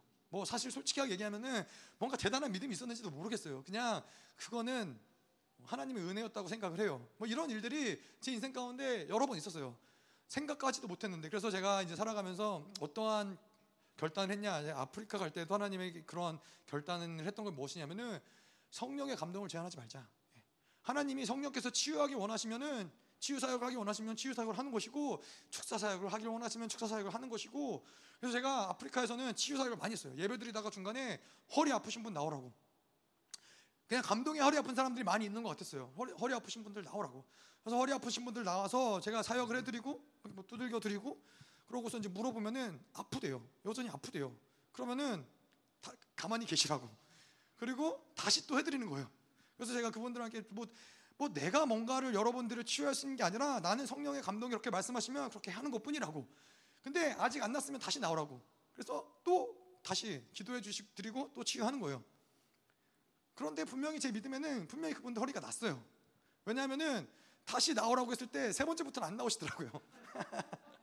허리가 나서 안 나왔는지 예, 더 이상 자기네들이 봤을 때 이거 이래봤자 소용없구나 싶어서 안 나왔는지 뭐 그건 모르겠지만은 하여튼 저는 성령의 감동에 따라서 한 거예요. 우리에게 중요한 거는 그 사람들이 뭐 치유가 되느냐 안 되느냐 뭐가 어떤 결론이 나느냐 이게 중요한 게 아니라 그냥 성령의 감동에 따라서 믿음으로 행하면은 그분이 필요하시면 치유를 하시는 것이고 그분이 필요하면 축사를 하시는 것이고 그분이 필요하신 대로 일을 하시는 것이죠. 네. 네. 제가 무슨 얘기하다가 이 얘기를 했는지 아 믿음의 선포. 예. 그래서 아브라함은 그랬다라는 것이죠. 하나님의 말씀을 붙잡고 그 평생의 자식들을 아브라함 몇 명의 자식들을 얻었는지 아세요? 모래알 같이 많고 하늘의 별과 같이 많은 자식들을 주겠다고 하나님 약속하셨는데 아브라함이 그 땅에 살아가면서 본 자식은 이삭 한 명밖에 없었어요. 이스마엘도 있었지만은 뭐 그거는 믿음으로 난 자식이 아니었으니까 이삭 한 명밖에 없었단 말이에요. 그럼에도 불구하고 아브라함은 믿음으로 헤브론 땅에 가서 온 열방을 보면서 믿음의 행위를 어떠한 그 믿음의 확증을 가졌다는 거예요. 이게 믿음의 믿음을 믿음을 가진 자들에게는 이게 중요하다는 거예요. 예. 뭐 목사님이 아까도 이야기한 대로 여섯 명의 전도사를 고용을 한 것을 뭐 그게 교만함이 비롯된 것이었든 뭐 미성숙에 비롯 비롯한 비롯된 것이었든 하나님은 그것을 그냥 가볍게 여기시지 않는다는 거예요. 하나님을 믿고 그 믿음의 행위를 한 자들에게 그거를 수치로 갚으시거나 그것을 절망으로 갚으시는 분이 아니시라는 것이죠. 아멘. 자, 그래서 거기서 여호와를 위하여 제단을 쌓았더라. 예. 그래서 믿음의 이 비전과 믿음의 사람으로 서가는 과정 가운데 아까도 이야기한 것처럼 믿음으로 반응하는 것 중에서 가장 중요한 것은 무엇이냐? 예배와 기도 생활이라는 거예요. 예. 믿음으로 비전, 비전, 비전을 받은 사람은 그에 합당한 예배, 그에 합당한 기도 생활을 해 나가야 된다는 것이죠. 뭐 우리가 그냥 하나님께 뭐 그냥 믿습니다. 하나님 할걸 믿습니다가 아니라 그에 걸맞는 믿음의 기도를 이제는 올려 드리기 시작을 해야 된다는 거예요. 예, 다른 어떤 걸로 우리가 이 인생의 결론을 내는 것이 아니라 기도로서 예, 우리의 인생의 믿음으로서 기도로서 승부를 내야 된다는 거예요. 그래서 이 하나님의 이 믿음에 대한 올바른 반응은 우리의 어떠한 의지를 살려서 의지를 드리는 게 아니라 예, 하나님이 주시는 의지를 받아들이는 거예요. 자, 그래서 좀 이게 중요한 어떤 좀 영적 원리인데 어, 뭔가 우리는 이 믿음을 어떤 비전을 이루기 위해서 많은 사람들은 스스로 노력하고 스스로 열심을 내고 스스로 준비하고 근데 우리는 그러한 어떠한 스스로 뭔가를 열심히 노력해서 의지해서 만들어가는 사람이 아니라는 것이죠. 그렇다면은 어떻게 이러한 어, 믿음의 의지를 어떻게 하나님이 주시는 의지를 어떻게 세워야 되느냐? 의지를 어떻게 일으켜야 되느냐? 이거는 다른 게 아니라 이 의지는 어디서부터 오는 의지냐? 하나님으로부터 오는 의지이고 믿음으로부터 오는 의지라는 거예요. 그래서 이것은 무엇을 이야기하냐면은 우리는 우리가 만약에 의지가 세워지지 않는다 그러면은 뭔가 내가 어떤 개인적인 문제, 내 상황의 문제, 내 인간적인 연약함의 문제가 아니라 우리가 하나님의 믿음을 가진 자들이 의지가 살아나지 않는다. 그것은 무엇을 이야기하는 거냐면은 믿음이 아직 온전해지지 못했다는 걸 얘기하는 거예요. 믿음이 부어질 때, 믿음이 충만해질 때 우리 안에서 그것을 행할 수 있는 하나님의 의지가 함께 부어진다는 거예요. 그래서 우리는 뭔가 더 노력하고 더 열심히 해서 뭔가 의지를 세우는 것이 아니라 의지가 뭔가 결단이 계속해서 무너진다, 의지가 무너진다. 이것은 믿음을 다시 온전케 해야 되는 시간이고 믿음을 충만케 해야 되는 시간인 거예요. 믿음이 세워지면은 의지는 따라올 수밖에 없다는 것이죠. 네. 자, 그래서 일단 우리가 이렇게 말씀을 좀 마무리하고요. 좀 같이 기도하도록 할게요. 그래서 우리가 계속해서 좀 하나님께 우리가 나아가는 인생의 여정 가운데 믿음의 여정 가운데 하나님은 계속 우리 가운데 나타나세요. 근데 우리에게 중요한 것은 아까도 얘기한 것처럼 하나님이 어떤 이유로 나타나시느냐.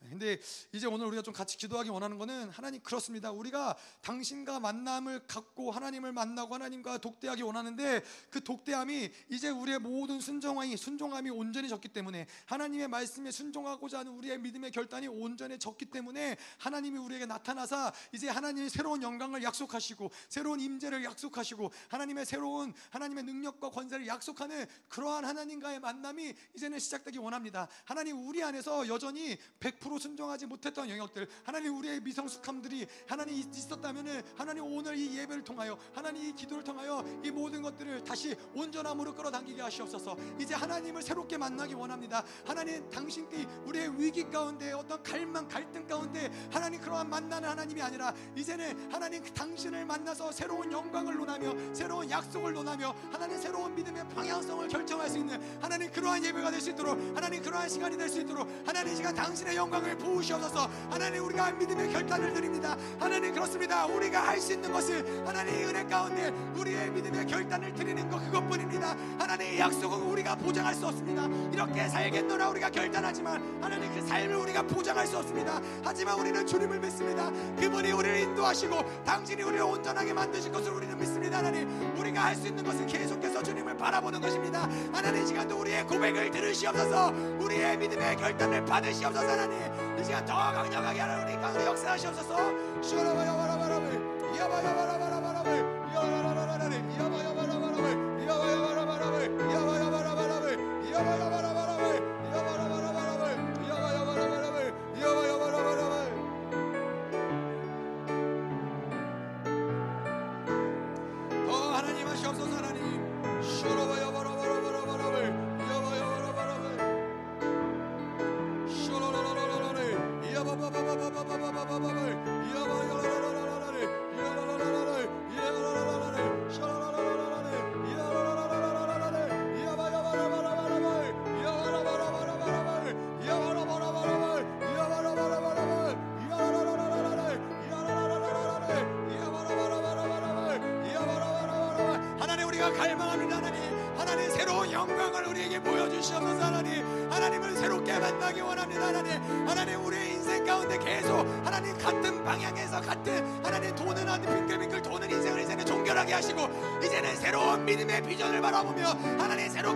나아가게 하시옵소서. 하나님의 영광이 새로워질지어다. 하나님 우리 안에서 새로운 믿음이 운행되게 하시옵소서 하나님.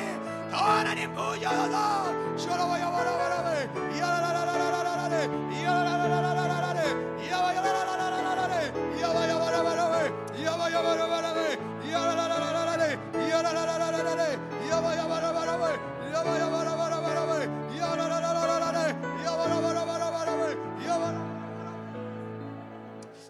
그렇습니다. 하나님 우리가 이 시행착오를 두려워할 필요가 없는 거예요. 하나님이 우리에게 원하시는 거는 너가 이 다섯에 들어서서 홈런을 때려야 돼. 하나님 원하시는 건 이게 아닌 거예요. 하나님 원하시는 거는 그냥 너는 그 자리에 서서 그냥 멋있게 휘두르면 돼. 멋있게 계속 휘둘러. 그냥 계속 휘두르다 보면은 언젠가 분명히 홈런 칠 날이 온다라는 거예요. 하나님이 오늘도 우리에게 원하시는 거는 우리의 모든 실패를 그분이 다 아시고 그분이 모든 것들을 보장하시면서 하나님이 오늘도 너는 그냥 오늘도 멋있게 휘둘러라. 오늘도 멋있게 하나님을 향해서 아름다운 고백을 올려드려라. 오늘도 멋있게 너의 아름다운 믿음의 결단을 올려드려라. 나머지는 내가 너의 인생은 내가 책임진다. 그 인생을 온전하게 내가 책임진다. 두려워 말아라. 내가 너를 이끄는 여호와라. 내가 너를 만날 것이다. 내가 너의 인생을 이끌어 갈 것이다.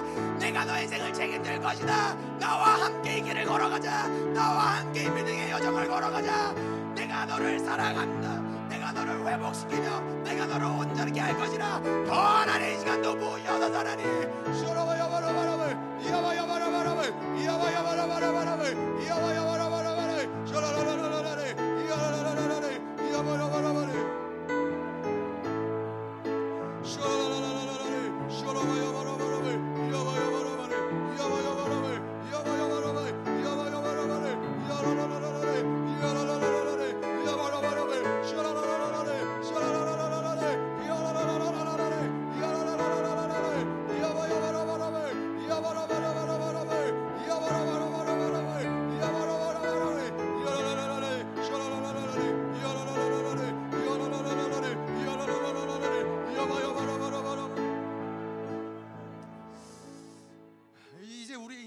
가운데서 무엇인가 우리 인생을 내가 책임지려고 우리의 삶의 모든 결과를 내가 짐지려고 하나님 내가 뭔가 알아야지만 가고 하나님 내가 보여야지만 가고 내가 붙잡을 수만 붙잡을 수 있어야지만 가고 하나님 그것을 위해서 부단히 하나님 부단히 노력하며 하나님 애쓰며 짐지며 살아왔던 하나님 그 모든 에너지들이 하나님 이제는 그냥 하나님을 만나고자 하는 갈망함으로 하나님 이제 당신과 동행하고자 하는 하나님 그 갈망함으로 하나님과 함께 더불어 기뻐하는 하나님 그 갈망함으로 하나님 이제 우리를 인도하여 주시옵소서. 하나님 이제는 우리 인생의 모든 무거운 짐들을 청산시키시고 하나님 내가 당신의 기쁨이 되기 원합니다.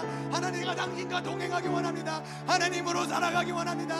하나님만 나의 모든 것이 되는 하나님 이제 그 갈망함을 부어주시옵소서. 계속해서 하나님 이 시간에 말씀하셔서. 내가 너로 인하여 기뻐하고 기뻐하며 내가 너로 인하여 그 즐거움을 참을 수 없노라. 하나님 우리를 기뻐하시는 하나님 그분의 기쁨이 우리 안에 더 충만하게 역사하셔서 하나님. 쇼라바야바라바라바. 이야바야바라바라바. 이야바야바라바라바. 이야라라라라라. 이야라라라라 이야라라라라라 하나님 우리가 어떻게 나아가야 될지 하나님 어떻게 돌이켜야 될지 어떻게 행해야 될지 하나님 무엇부터 해야 될지 하나님 우리가 여전히 알지 못하나 하나님 우리가 갈망합니다. 우리가 주님의 기쁨이 되기 원합니다. 이제 주님께 돌이키기 원합니다. 주님을 알아가며 주님과 함께하며 주님과 갈망하는 것이 하나님 우리의 인생의 모든 소원입니다. 내가 그것을 원하나이다. 하나님 내가 그렇게 살 수 있는 하나님 나의 인생을 주님이 보장하시옵소서. 내가 당신의 자녀가 아 닙니까? 아버지를 떠나 하나님 어떻게 자녀가 살 수 있습니까? 아버지를 떠나 하나님 그 자녀가 어떻게 기뻐할 수 있습니까 하나님? 하나님 우리를 책임지시며 우리를 인도하시는 그 하나님의 놀라운 사랑이 하나님 이 시간 더 부어질지어다. 더 충만하게 이곳 가운데 부으시옵소서 하나님 우리의 고백을 주님이 책임지시옵소서 하나님 우리의 고백을 주님이 붙잡으시옵소서 더 하나님 믿음의 결단이 올라갈지어다 하나님을 향한 믿음의 선포가 올라갈지어다 하나님 우리의 선포가 되어지는 대로 하나님 이것들을 보시옵소서 행하시옵소서 당신의 자녀들의 고백들을 주님 취하시옵소서 더 하나님 이루시옵소서 슈라야바라바 이야라라라라레 이야라라라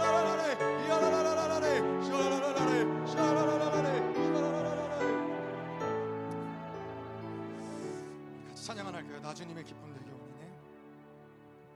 나 주님의 기쁨 되기 원하네.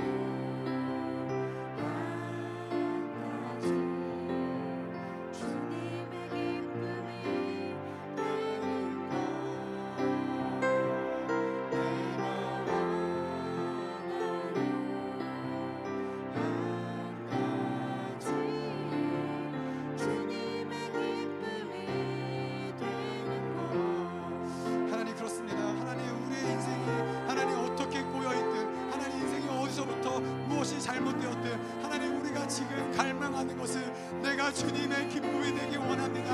하나님 주님과 함께 앉으며 주님과 함께 나누며 주님과 함께 먹으며 하나님 그 기쁨을 누렸던 하나님 다시 그 자리로 돌아가는 것이 하나님 우리의 갈망하는 것입니다 하나님. 하나님 이 시간 하나님 우리로 하여금 다시 주님의 기쁨이 되고자 하는 모든 하나님의 자녀에게 하나님 이 시간이 마시옵소서. 우리의 고백대로 우리를 이끌어 가시옵소서. 우리의 믿음의 고백대로 하나님 우리를 인도하시옵소서. 하나님 더 이 시간 부으시옵소서 하나님. 하나님의 기쁨이 되는 것이 우리 가장 가장 그 갈망함이며 그것이 우리의 소망임을 주님 주님 이 시간 선포합니다 하나님. 무엇이 되었든 너의 인생이 무엇이냐? 너의 인생의 문제가 무엇이냐? 너의 인생의 아픔이 무엇이냐? 그것이 무엇이든 간에 내가 오늘 너희를 만나리라. 내가 오늘 너희의 기쁨이 되리라. 내가 너희를 충만하게 하리라. 하나님 우리의 인생에 우리를 부르사 우리를 온전케 하시는 그 하나님의 놀라운 사랑이 하나님 이 시간 또 부러지게 하셔서 오늘도 아브라함처럼 우리가 믿음의 결단을 드리며 하나님 우리가 거처를 옮겨 이제 헤브론으로 나아갑니다.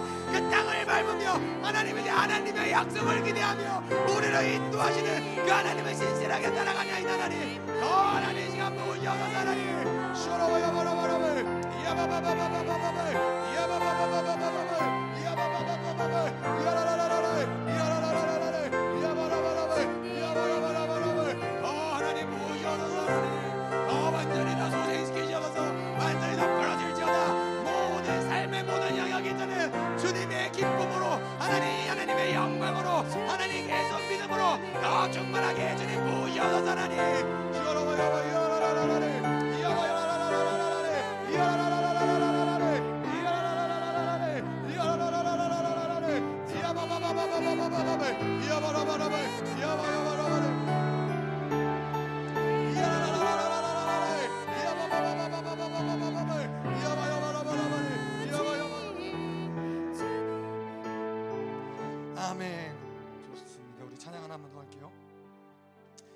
여기에 모인 우리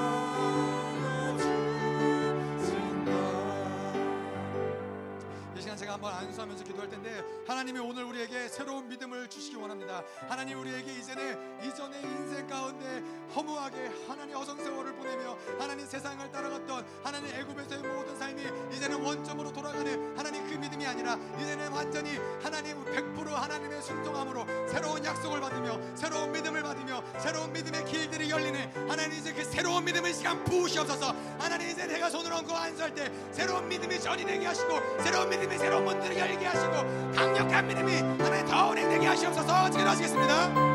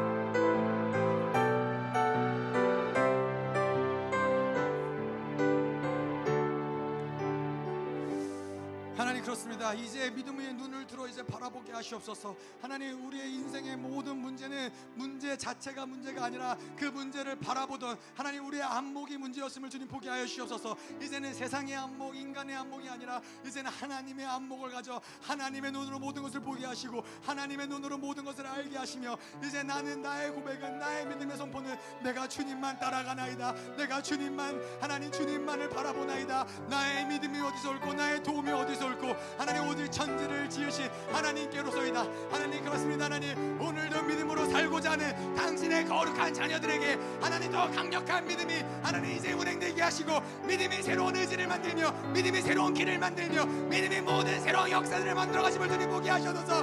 내가 너의 믿음의 선포를 들었다. 내가 너의 믿음의 결단을 들었노라. 이제 내 믿음이 모든 것을 만들어 갈 것이니라. 하나님의 나라가 이 믿음을 통하여 운행되게 하시고 강력한 믿음이 계속해서 모든 믿음의 돌파가 이루어질 수 있도록 주님 역사하셔서 하나님. 더